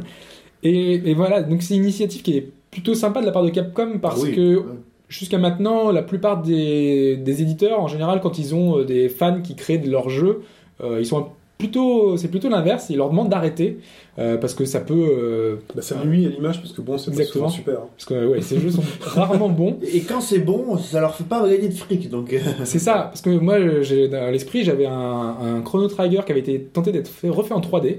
Euh, les premiers visuels qu'on avait étaient très chouettes, ça, ça avait l'air assez sympa. Et au final, bah, le Square Enix avait demandé de, de- de l'arrêter parce que euh, ils voulaient pas que. euh, surtout qu'ils avaient peut-être en idée de refaire un. C'était un petit peu l'idée qu'on avait. Voilà, il y a Nintendo aussi souvent qui arrête, qui demande d'arrêter tous les jeux. Ils sont très bah, pointilleux là-dessus. là, ils Ouais. laissent rien passer. Bon après en même temps c'est assez facile de la part de Capcom parce que c'est un petit peu un... finalement si on demande aux fans de, leur, de refaire des jeux c'est un peu euh, facile euh, Ouais, parce que les mecs ils pour en profiter quoi. plaisir, quoi. Ouais, Voilà, et, ouais, ouais. au contraire et c'est pour eux c'est tout bénef quoi. Mm. Euh, si c'est des bons jeux ils vont demander de faire ça. Mais donc voilà donc là ce c'est un projet assez en... enfin le, le jeu était assez ambitieux il y a des musiques 8 bits des, des remixes qui sont, qui sont vraiment très sympas faits par une personne qui est très compétente. Et donc ce sera gratuit sur quelle plateforme Ce sera gratuit, ce sera disponible sur le site de, de Capcom, c'est Capcom Unity, la Mhm. plateforme un petit peu communautaire de. Capcom. Euh, donc ce sera un bon petit jeu d'action gratuit qui sera disponible dès le 17 décembre, et euh, donc dans une petite semaine. Sur donc, PC, non sur PC. Sur PC, donc les Mhm. curieux pourront aller le télécharger et y jouer euh, Ok, directement. super. Euh, donc on en a fini pour Street X Megaman. Ouais. Et je te propose maintenant de passer à la réponse à la question qui nous travaille depuis tout à l'heure. Oui, alors donc tout à l'heure, vous m'avez dit que la réponse à cette question pour vous, donc pour toi Chine, C'était X le plus probable. Je sais, je connais pas la réponse, mais je dis le plus probable, ce serait pour toi ce serait des extraterrestres qui se seraient crachés sur cette zone un petit Voilà, peu en Russie, et pour toi Et ce pour moi, serait... c'est Assassin's Creed parce que c'est complètement débile. Donc ce seraient les assassins qui auraient détruit une cachette des Templiers. Et Euh, ben en la bonne réponse. En faisant quand même, de, par rapport à ta réponse, en faisant quand même une explosion 8 fois supérieure à celle d'Hiroshima, c'est ça? Ouais. Ouh, Non, c'est pas possible, ça peut pas être ça. Et la bonne réponse est la réponse C, et qui est Assassin's Creed. Oh, c'est chum. C'est donc dans Assassin's Creed 2 qu'on a en fait le personnage de Tesla, qui est censé être un assassin, Ouais. et qui est un petit peu le rival de donc euh, d'Edison, qui lui est un Templier. ouais. Ah, Et donc- Oh, yes. Euh, Tesla va utiliser sa machine de, avec son rayon de la mort. Ouais. Il va avoir testé son, bah, son expérience, son, sa machine, euh, dans une base des Templi- Templiers qui est censée être en Russie. Et donc il va utiliser son méga rayon de la mort pour faire une méga explosion et tuer les Templiers qui Donc- sont en Russie. Tesla est un assassin. Tesla est un assassin. Il est côté, du côté des Mais attends, ça c'est expliqué dans le 2, ça? C'est dans le 2, ouais. Attends, mais je l'ai fait le 2, je l'ai retourné, il y a pas C'est dans les premières, euh, la première mission avec, euh, on a les, les premières idées, on voit Tesla qui est là avec, euh, on a les petites, euh, avec les petits tableaux et tout, et on a ça, on a cet élément. Absolument Ah, pas. c'est- c'est énorme. Alors, pour, euh, pour dévier un tout petit peu, Ouais. intéressez-vous à la vie et aux créations de Nikola Tesla. Parce que euh, on parle beaucoup de, bah, de Edison, euh, on parle beaucoup de Einstein, on parle beaucoup d'autres choses. Tesla, c'est sans doute le génie scientifique du XXe siècle. Donc, euh, intéressez-vous à Nikola Tesla. Ah oui, tout à fait. Et puis d'ailleurs, ce personnage-là de Nikola Tesla est le personnage presque central de Altminds. C'est pour ça que je disais que j'avais un peu Mhm. pris cette, cette question en rapport à ça, parce que Nikola Tesla est le personnage central. Et j'avais pas forcément eu connaissance de ce. Je savais que j'avais. Moi, je me rappelais que Tesla faisait partie d'Assassin's Creed, mais pas, enfin pas à ce point, pas sur cet événement-là. comme ça, ouais. Donc, euh, donc voilà. Donc Tesla aurait euh, voulu récupérer un fragment d'Éden. euh, Mais c'est vrai qu'Assassin's Creed, au niveau de sa saga, il récupère euh, les faits historiques et, les, et les retravaille à sa sauce. C'est plutôt bien de, de ce point de vue-là, c'est plutôt bien. Ouais. Ok. Moi Bah, qui donc, les Assassin's Creed. Juste euh, les hypothèses scientifiques hein, euh, à l'origine du phénomène, ce serait météorite, soit la foudre, soit du méthane échappé de conduits volcaniques. Voilà, il y a plein de sortes de théories possibles. Et les solutions que j'ai données sont des solutions imaginées par des personnes un peu plus loufoques, mais qui euh, sont dans le du domaine du possible. Donc euh, un ovni qui sont s'écraser, c'est des choses qui sont inexpliquées et donc qui sont un petit peu euh, voilà qui le trou noir est une des explications aussi avancées. On, a- on attend l'émission avec Jacques Legros et Carole Rousseau. Ou, Voilà. ou avec Fred et Jamy. Hein Fred et Jamy- Non, c'est fini, Fred et Jamy. C'est Ouais. pas sorcier, c'est fini. Et on vous salue, Fred et Jamy, si vous écoutez au bas gauche droite. Euh, on passe euh, au, dé- au brève, pardon, pour conclure ce podcast, messieurs. Alors, euh, alors, très rapidement, bon, alors, on a déjà parlé de euh, Castlevania, Lords of Shadow, Mirror of Fate. Une vidéo est disponible et vous pouvez aller la voir sur internet. Euh, voilà, pour que ça vous donne une petite idée. En fait, voilà, c'est pour l'histoire de Simon Belmont, Trevor Belmont et Alucard, comment les trois histoires se- s'entremêlent. Deuxième petite brève, un teaser, un site teaser avec un compte à rebours lancé par Square Enix avec euh, des étoiles, des planètes. Alors, est-ce qu'un nouvel Star Océan? Est-ce que Star probable, hein. Océan, voilà, 5 est prêt à sortir? On espère qu'il sera mieux que le précédent. Ouais, on l'espère. Ce sera pas très dur, je pense. Donc, euh, on attend, voilà. Euh, Star Ocean, le, le système de jeu est souvent très intéressant, donc ça peut valoir le coup. Euh, alors ensuite, dans un petit hors-série de brouillon de rature, euh, je vous conseille sur Edge cette semaine un article particulièrement passionnant sur euh, comment faire des jeux vidéo pour des gens qui ne jouent pas aux jeux vidéo et euh, qui tentent d'expliquer un peu, alors ils feront une conférence sur le sujet, comment rendre intéressant pour les non-joueurs les jeux, en particulier sur les plateformes de téléchargement et sur les téléphones portables. Par exemple, plein de gens à qui vous parlez, vous dites oui, moi je suis joueur, vont vous dire ouais, ouais, donc toi euh, tu tues des gens, tu fais des trucs comme ça, t'es un violent. Euh, et euh, à côté de ça, c'est des gens qui vont te dire non, moi je joue pas. Et si vous regardez leur téléphone, vous avez euh, 20 applications qui sont toutes des jeux. Donc en gros, c'est euh, comment rendre attirant les jeux pour les non-joueurs et comment les choses ont énormément changé dernièrement euh, à cause du jeu sur euh, du jeu sur euh, sur smartphone. Donc euh, c'est intéressant. euh, si vous voulez en discuter, on peut en faire quelque chose sur le forum et allez voir ça parce que euh, moi j'ai trouvé ça vraiment extrêmement profond. Très bien. Ensuite, Alors moi j'avais quelques petites euh, quelques petites rêves aussi. Euh, bah, on a déjà Sony qui teste le PS Store euh, sur PC. Hein, on l'avait dit euh, que c'était euh, en chantier, euh, c'était en prévision. On avait eu la mise à jour euh, sur la PS3 et donc euh, bah, disponible uniquement en Europe pour l'instant. C'est étonnant, hein, mais bon, Sony teste la version PC. euh, qui est baptisée euh, Sony Entertainment Network, donc c'est le SEN Oui. classique, ou Web Store. Donc on y retrouve toutes les fonctionnalités de la version console, et vu les ralentissements de la version PS3, euh, c'est une vraie aubaine d'avoir ce- ce- cette version PC, hein, cette version euh, en ligne, pour pouvoir justement acheter euh, tout ce qu'on veut. Donc on a tout le catalogue PS3, PS3, Vita, PS3, PSP, qui est bien. accessible. Mhm. Donc voilà, donc euh, c'est bien. c'est plutôt pas donc mal. qu'est-ce qui se passe? On achète euh, là-dessus et euh, ensuite ça télécharge sur nos machines quand Exactement. Tu rentres chez toi, t'allumes ta machine et pouf. Comme on a déjà disponible depuis quelques temps, depuis pas mal de temps sur, euh, Sur Xbox Live, ouais. voilà, donc on, télécharge, on achète et on télécharge automatiquement sur sa console. a. Ah, ce serait intéressant parce que moi, par exemple, ma Vita est constamment allumée chez moi, euh, et tout le temps en veille. Il faudrait tester voir si euh, si ça Ça, ça fonctionne. télécharge automatiquement? Ouais. Si je peux lancer quelque Ah, chose bah oui, de, de, l'extérieur. mais, euh, Ok. Euh, tout à l'heure, j'en avais parlé, j'avais dit Project versus J, qui est le projet de Namco Bandai pour les 45 ans du Weekly Jump. Euh, donc, c'est un jeu d'action avec du One Piece, du DBZ et du Toriko, c'était le nom de- qu'on trouvait pas tout à l'heure. D'accord. Euh, donc, on connaît pas encore la plateforme du titre, mais on devrait avoir rapidement des nouvelles infos, sachant qu'il y a pas mal de- d'events qui vont arriver. Il n'y a pas de Ken le survivant? Il n'y a pas qu'à C'est dégueulasse. Mais voilà, toujours quand ils font des crossovers, euh, ça donne des trucs assez sympathiques, donc euh, faudra voir. Toujours sympa. Euh, L'autre jeu qui a été annoncé là euh, il y a deux jours, euh, c'est Gunman Cleave sur 3DS. À l'origine, c'est un jeu euh, eShop.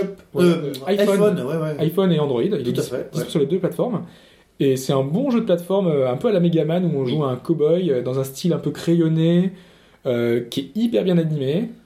Euh, Je l'ai d'ailleurs sur mon Voilà. téléphone. Très bon jeu, ouais. Le jeu sur iPhone il était disponible à 2 euros, même un petit peu moins. Ouais, je pense que j'ai payé moins que ça. Ça doit être 1 euro à l'époque, c'était Ouais, c'est 1,59€, un €60, truc euh, comme ouais, comme ça, ouais. Et euh, sur eShop, on sait que Nintendo a mis une barre un peu plus haute. hein. Tous les jeux qu'on a aujourd'hui sur l'eShop, c'est 10 euros ou quelques, ou Ouais. 8 euros, 8-10 euros. Euh, et donc le jeu sera disponible pour seulement 2 euros. C'est le prix minimum. Ils, ont réussi à le fixer. C'est le euh, développeur qui voulait que ce soit ce prix-là, et donc ils auraient, il a réussi. euh, rappelle le titre. euh, donc c'est Gunman Cleave. C'est un jeu donc de cowboy. euh, D'accord. Et alors, super bien fichu. Honnêtement, euh, j'ai apprécié de le faire avec l'horrible stick virtuel C'est ça. sur euh, iPhone. Donc euh, là, euh, honnêtement, je une- le télécharger. Ouais, ouais, avec une, avec une vraie manette, entre guillemets, euh, ça sera vraiment pas mal. Et si ça peut encourager les autres euh, développeurs à proposer des titres pas chers Ouais. sur l'eShop, ça peut être pas mal. Parce que bon euh, choix. sinon, euh, ça risque d'être un peu, un peu ca- catastrophique. Un autre titre, on reste toujours sur 3DS, euh, un Virtual Console sur les machines Nintendo. Donc, d'habitude, la Virtual Console, on a souvent des titres qu'on a déjà fait, refait, re-refait. Euh, là, on a un titre un peu plus rare puisque il vaut, il est coté à 250 euros. Donc Sur Famicom. sur Famicom, donc c'est un jeunesse. Et donc, euh, si on voulait l'obtenir, c'est un peu compliqué. Donc, pour le coup, les Virtual Consoles servent à quelque chose, puisque là, on, pourra- on aura à débourser seulement 6 euros pour y jouer. Donc, ça reste quand même une grosse somme pour un jeu ancien, mais on voilà, on n'aura pas à dépenser les. Si Et c'est si quel vous jeu euh, Et donc, le jeu, c'est un shmup. euh, c'est Summer Carnival 92 Reka. Euh, donc, c'est un, jeu de shoot NES qui sera dispo sur le, le Virtual Console 3DS, uniquement au Japon pour l'instant. Ah, dommage. Oh, alors. Voilà. Sortez-le, sortez-le. Et je trouve ça pas mal de pouvoir faire revivre un petit peu les jeux euh, qui sont un peu en marge, euh, qu'on n'a pas C'est forcément un pu- peu le, le, le concept de ce qui avait été fait sur Wii, qui était le Hanabi Festival, Ouais. où vous avez des jeux japonais qui n'étaient jamais sortis du Japon, qui étaient disponibles sur la Virtual Console euh, en Europe. Ça, c'était vraiment Et bien. souvent, il y avait des super jeux, genre au hasard, Castlevania X, Kino Rondo, ou tout un tas de vieux bah, shmup euh, PC Engine. Ça, c'était vachement bien. Exactement. Et enfin, euh, on a eu une petite vidéo euh, une, une, euh, cette semaine, une vidéo d'un prototype euh, qui n'aurait pas dû sortir, de Street of Rage 4. Euh, il était en développement en fait chez Riffin Games, c'est les devs qui avaient bossé sur Crackdown. Et finalement, il était annulé, et donc du coup, les devs, ils, ont eu- sont un petit peu eu les Vu nerfs. de ce qu'on a vu, euh, c'est pas bien grave qu'il soit annulé. C'est ça, en fait. Euh, Quand on voit les images, euh, on se dit, euh, même avec le petit Roland de nostalgie, on Ça commence bien, là. ça Ouais, commence super ça commence bien. très très fort, mais, Mais- ça se passe mal. Ouais, le problème, c'est que ça ressemble beaucoup plus à du Fighting Force qu'à du Spike Out qui était plutôt bon. Ouais. Euh, et quand on parle de, Fi- de Fighting Force, euh, bon, voilà, c'est pas des- forcément des bons souvenirs. Même si euh, nos amis de euh, G-Game moi non plus euh, me rappelaient sur Twitter que euh, Fighting Force à l'origine ça devait être euh, Street of Rage 4. Ouais. Mhm. Donc euh, voilà, c'est un peu la même histoire quoi. C'est deux titres qui auraient dû être des Street of Rage et qui finalement bah, sont. Et Vu la qualité médiocre en 3D, euh, voilà, ça passe pas. quand Il t'as pas un- les épaules de faire un Street of Rage, euh, Voilà, il- abstiens-toi. quoi. il faut s'abstenir. Voilà, donc on espère un vrai titre en 2D un jour, hein, parce que c'est quand même une série qui hyper Non, intéressante. mais je pense que euh, l'important c'est de garder le scrolling euh, ouais, le scrolling sur un plan, c'est enfin sur plusieurs plans, mais voilà quoi. Et de garder des couleurs un peu crades avec euh, des poufiasses à tabasser. euh, Pas jusqu'au point de. Pas double dragon néant, Voilà. s'il te plaît, mais. Enfin, c'est un exercice compliqué hein, avec, euh, avec la HD et tout, c'est un exercice compliqué de Ouais, on a vu pas mal de jeux de plateformes en 2D revenir sur le XBLA, sur les plateformes. Bon, Bon, ça pourrait être possible quoi. c'est compliqué. C'est tout C'est tout, on a fait Très tour. bien. Et ben écoutez, messieurs, moi je vous donne rendez-vous sur le forum euh, au bas- au bas gauche droite.fr, sur le Twitter @hbgdfr, la page Facebook toujours. N'hésitez pas à venir euh, réagir sur le forum. On attend, on est, on est. Venez partager euh, soit vos réflexions sur l'article que je vous ai cité, euh, dont je mettrai évidemment le lien sur euh, dans le, le podcast, dans la, et euh, sur Paper Mario, puisqu'a priori entre Chine et moi on n'a pas fait les mêmes choses dans à peu près au même niveau du jeu. donc, Ouais, on va euh, en reparler après, puis on va Ouais. en reparler sur le forum surtout. Bah oui. Euh, mais surtout, voilà, n'hésitez pas, on est friand de vos retours sur le podcast, ça nous aide à nous améliorer. Et euh, puis, euh, on, on fait des débriefs en début, donc on se corrige parce qu'on dit parfois des bêtises, souvent même. Donc, euh, donc voilà, je vous souhaite une bonne écoute, enfin une bonne fin d'écoute, euh, voilà, une bonne semaine, et je vous dis à la semaine Pour un prochaine. podcast thématique. Pour un podcast thématique qui va être super intéressant, on vous le dit euh, déjà à l'avance. Donc euh, ne ratez pas vos programmations iTunes. Euh, puisque Soyez là la semaine prochaine. Soyez là la semaine prochaine, ça va être assez génial. Euh, merci beaucoup les gars. Salut. Salut tout le monde Ciao.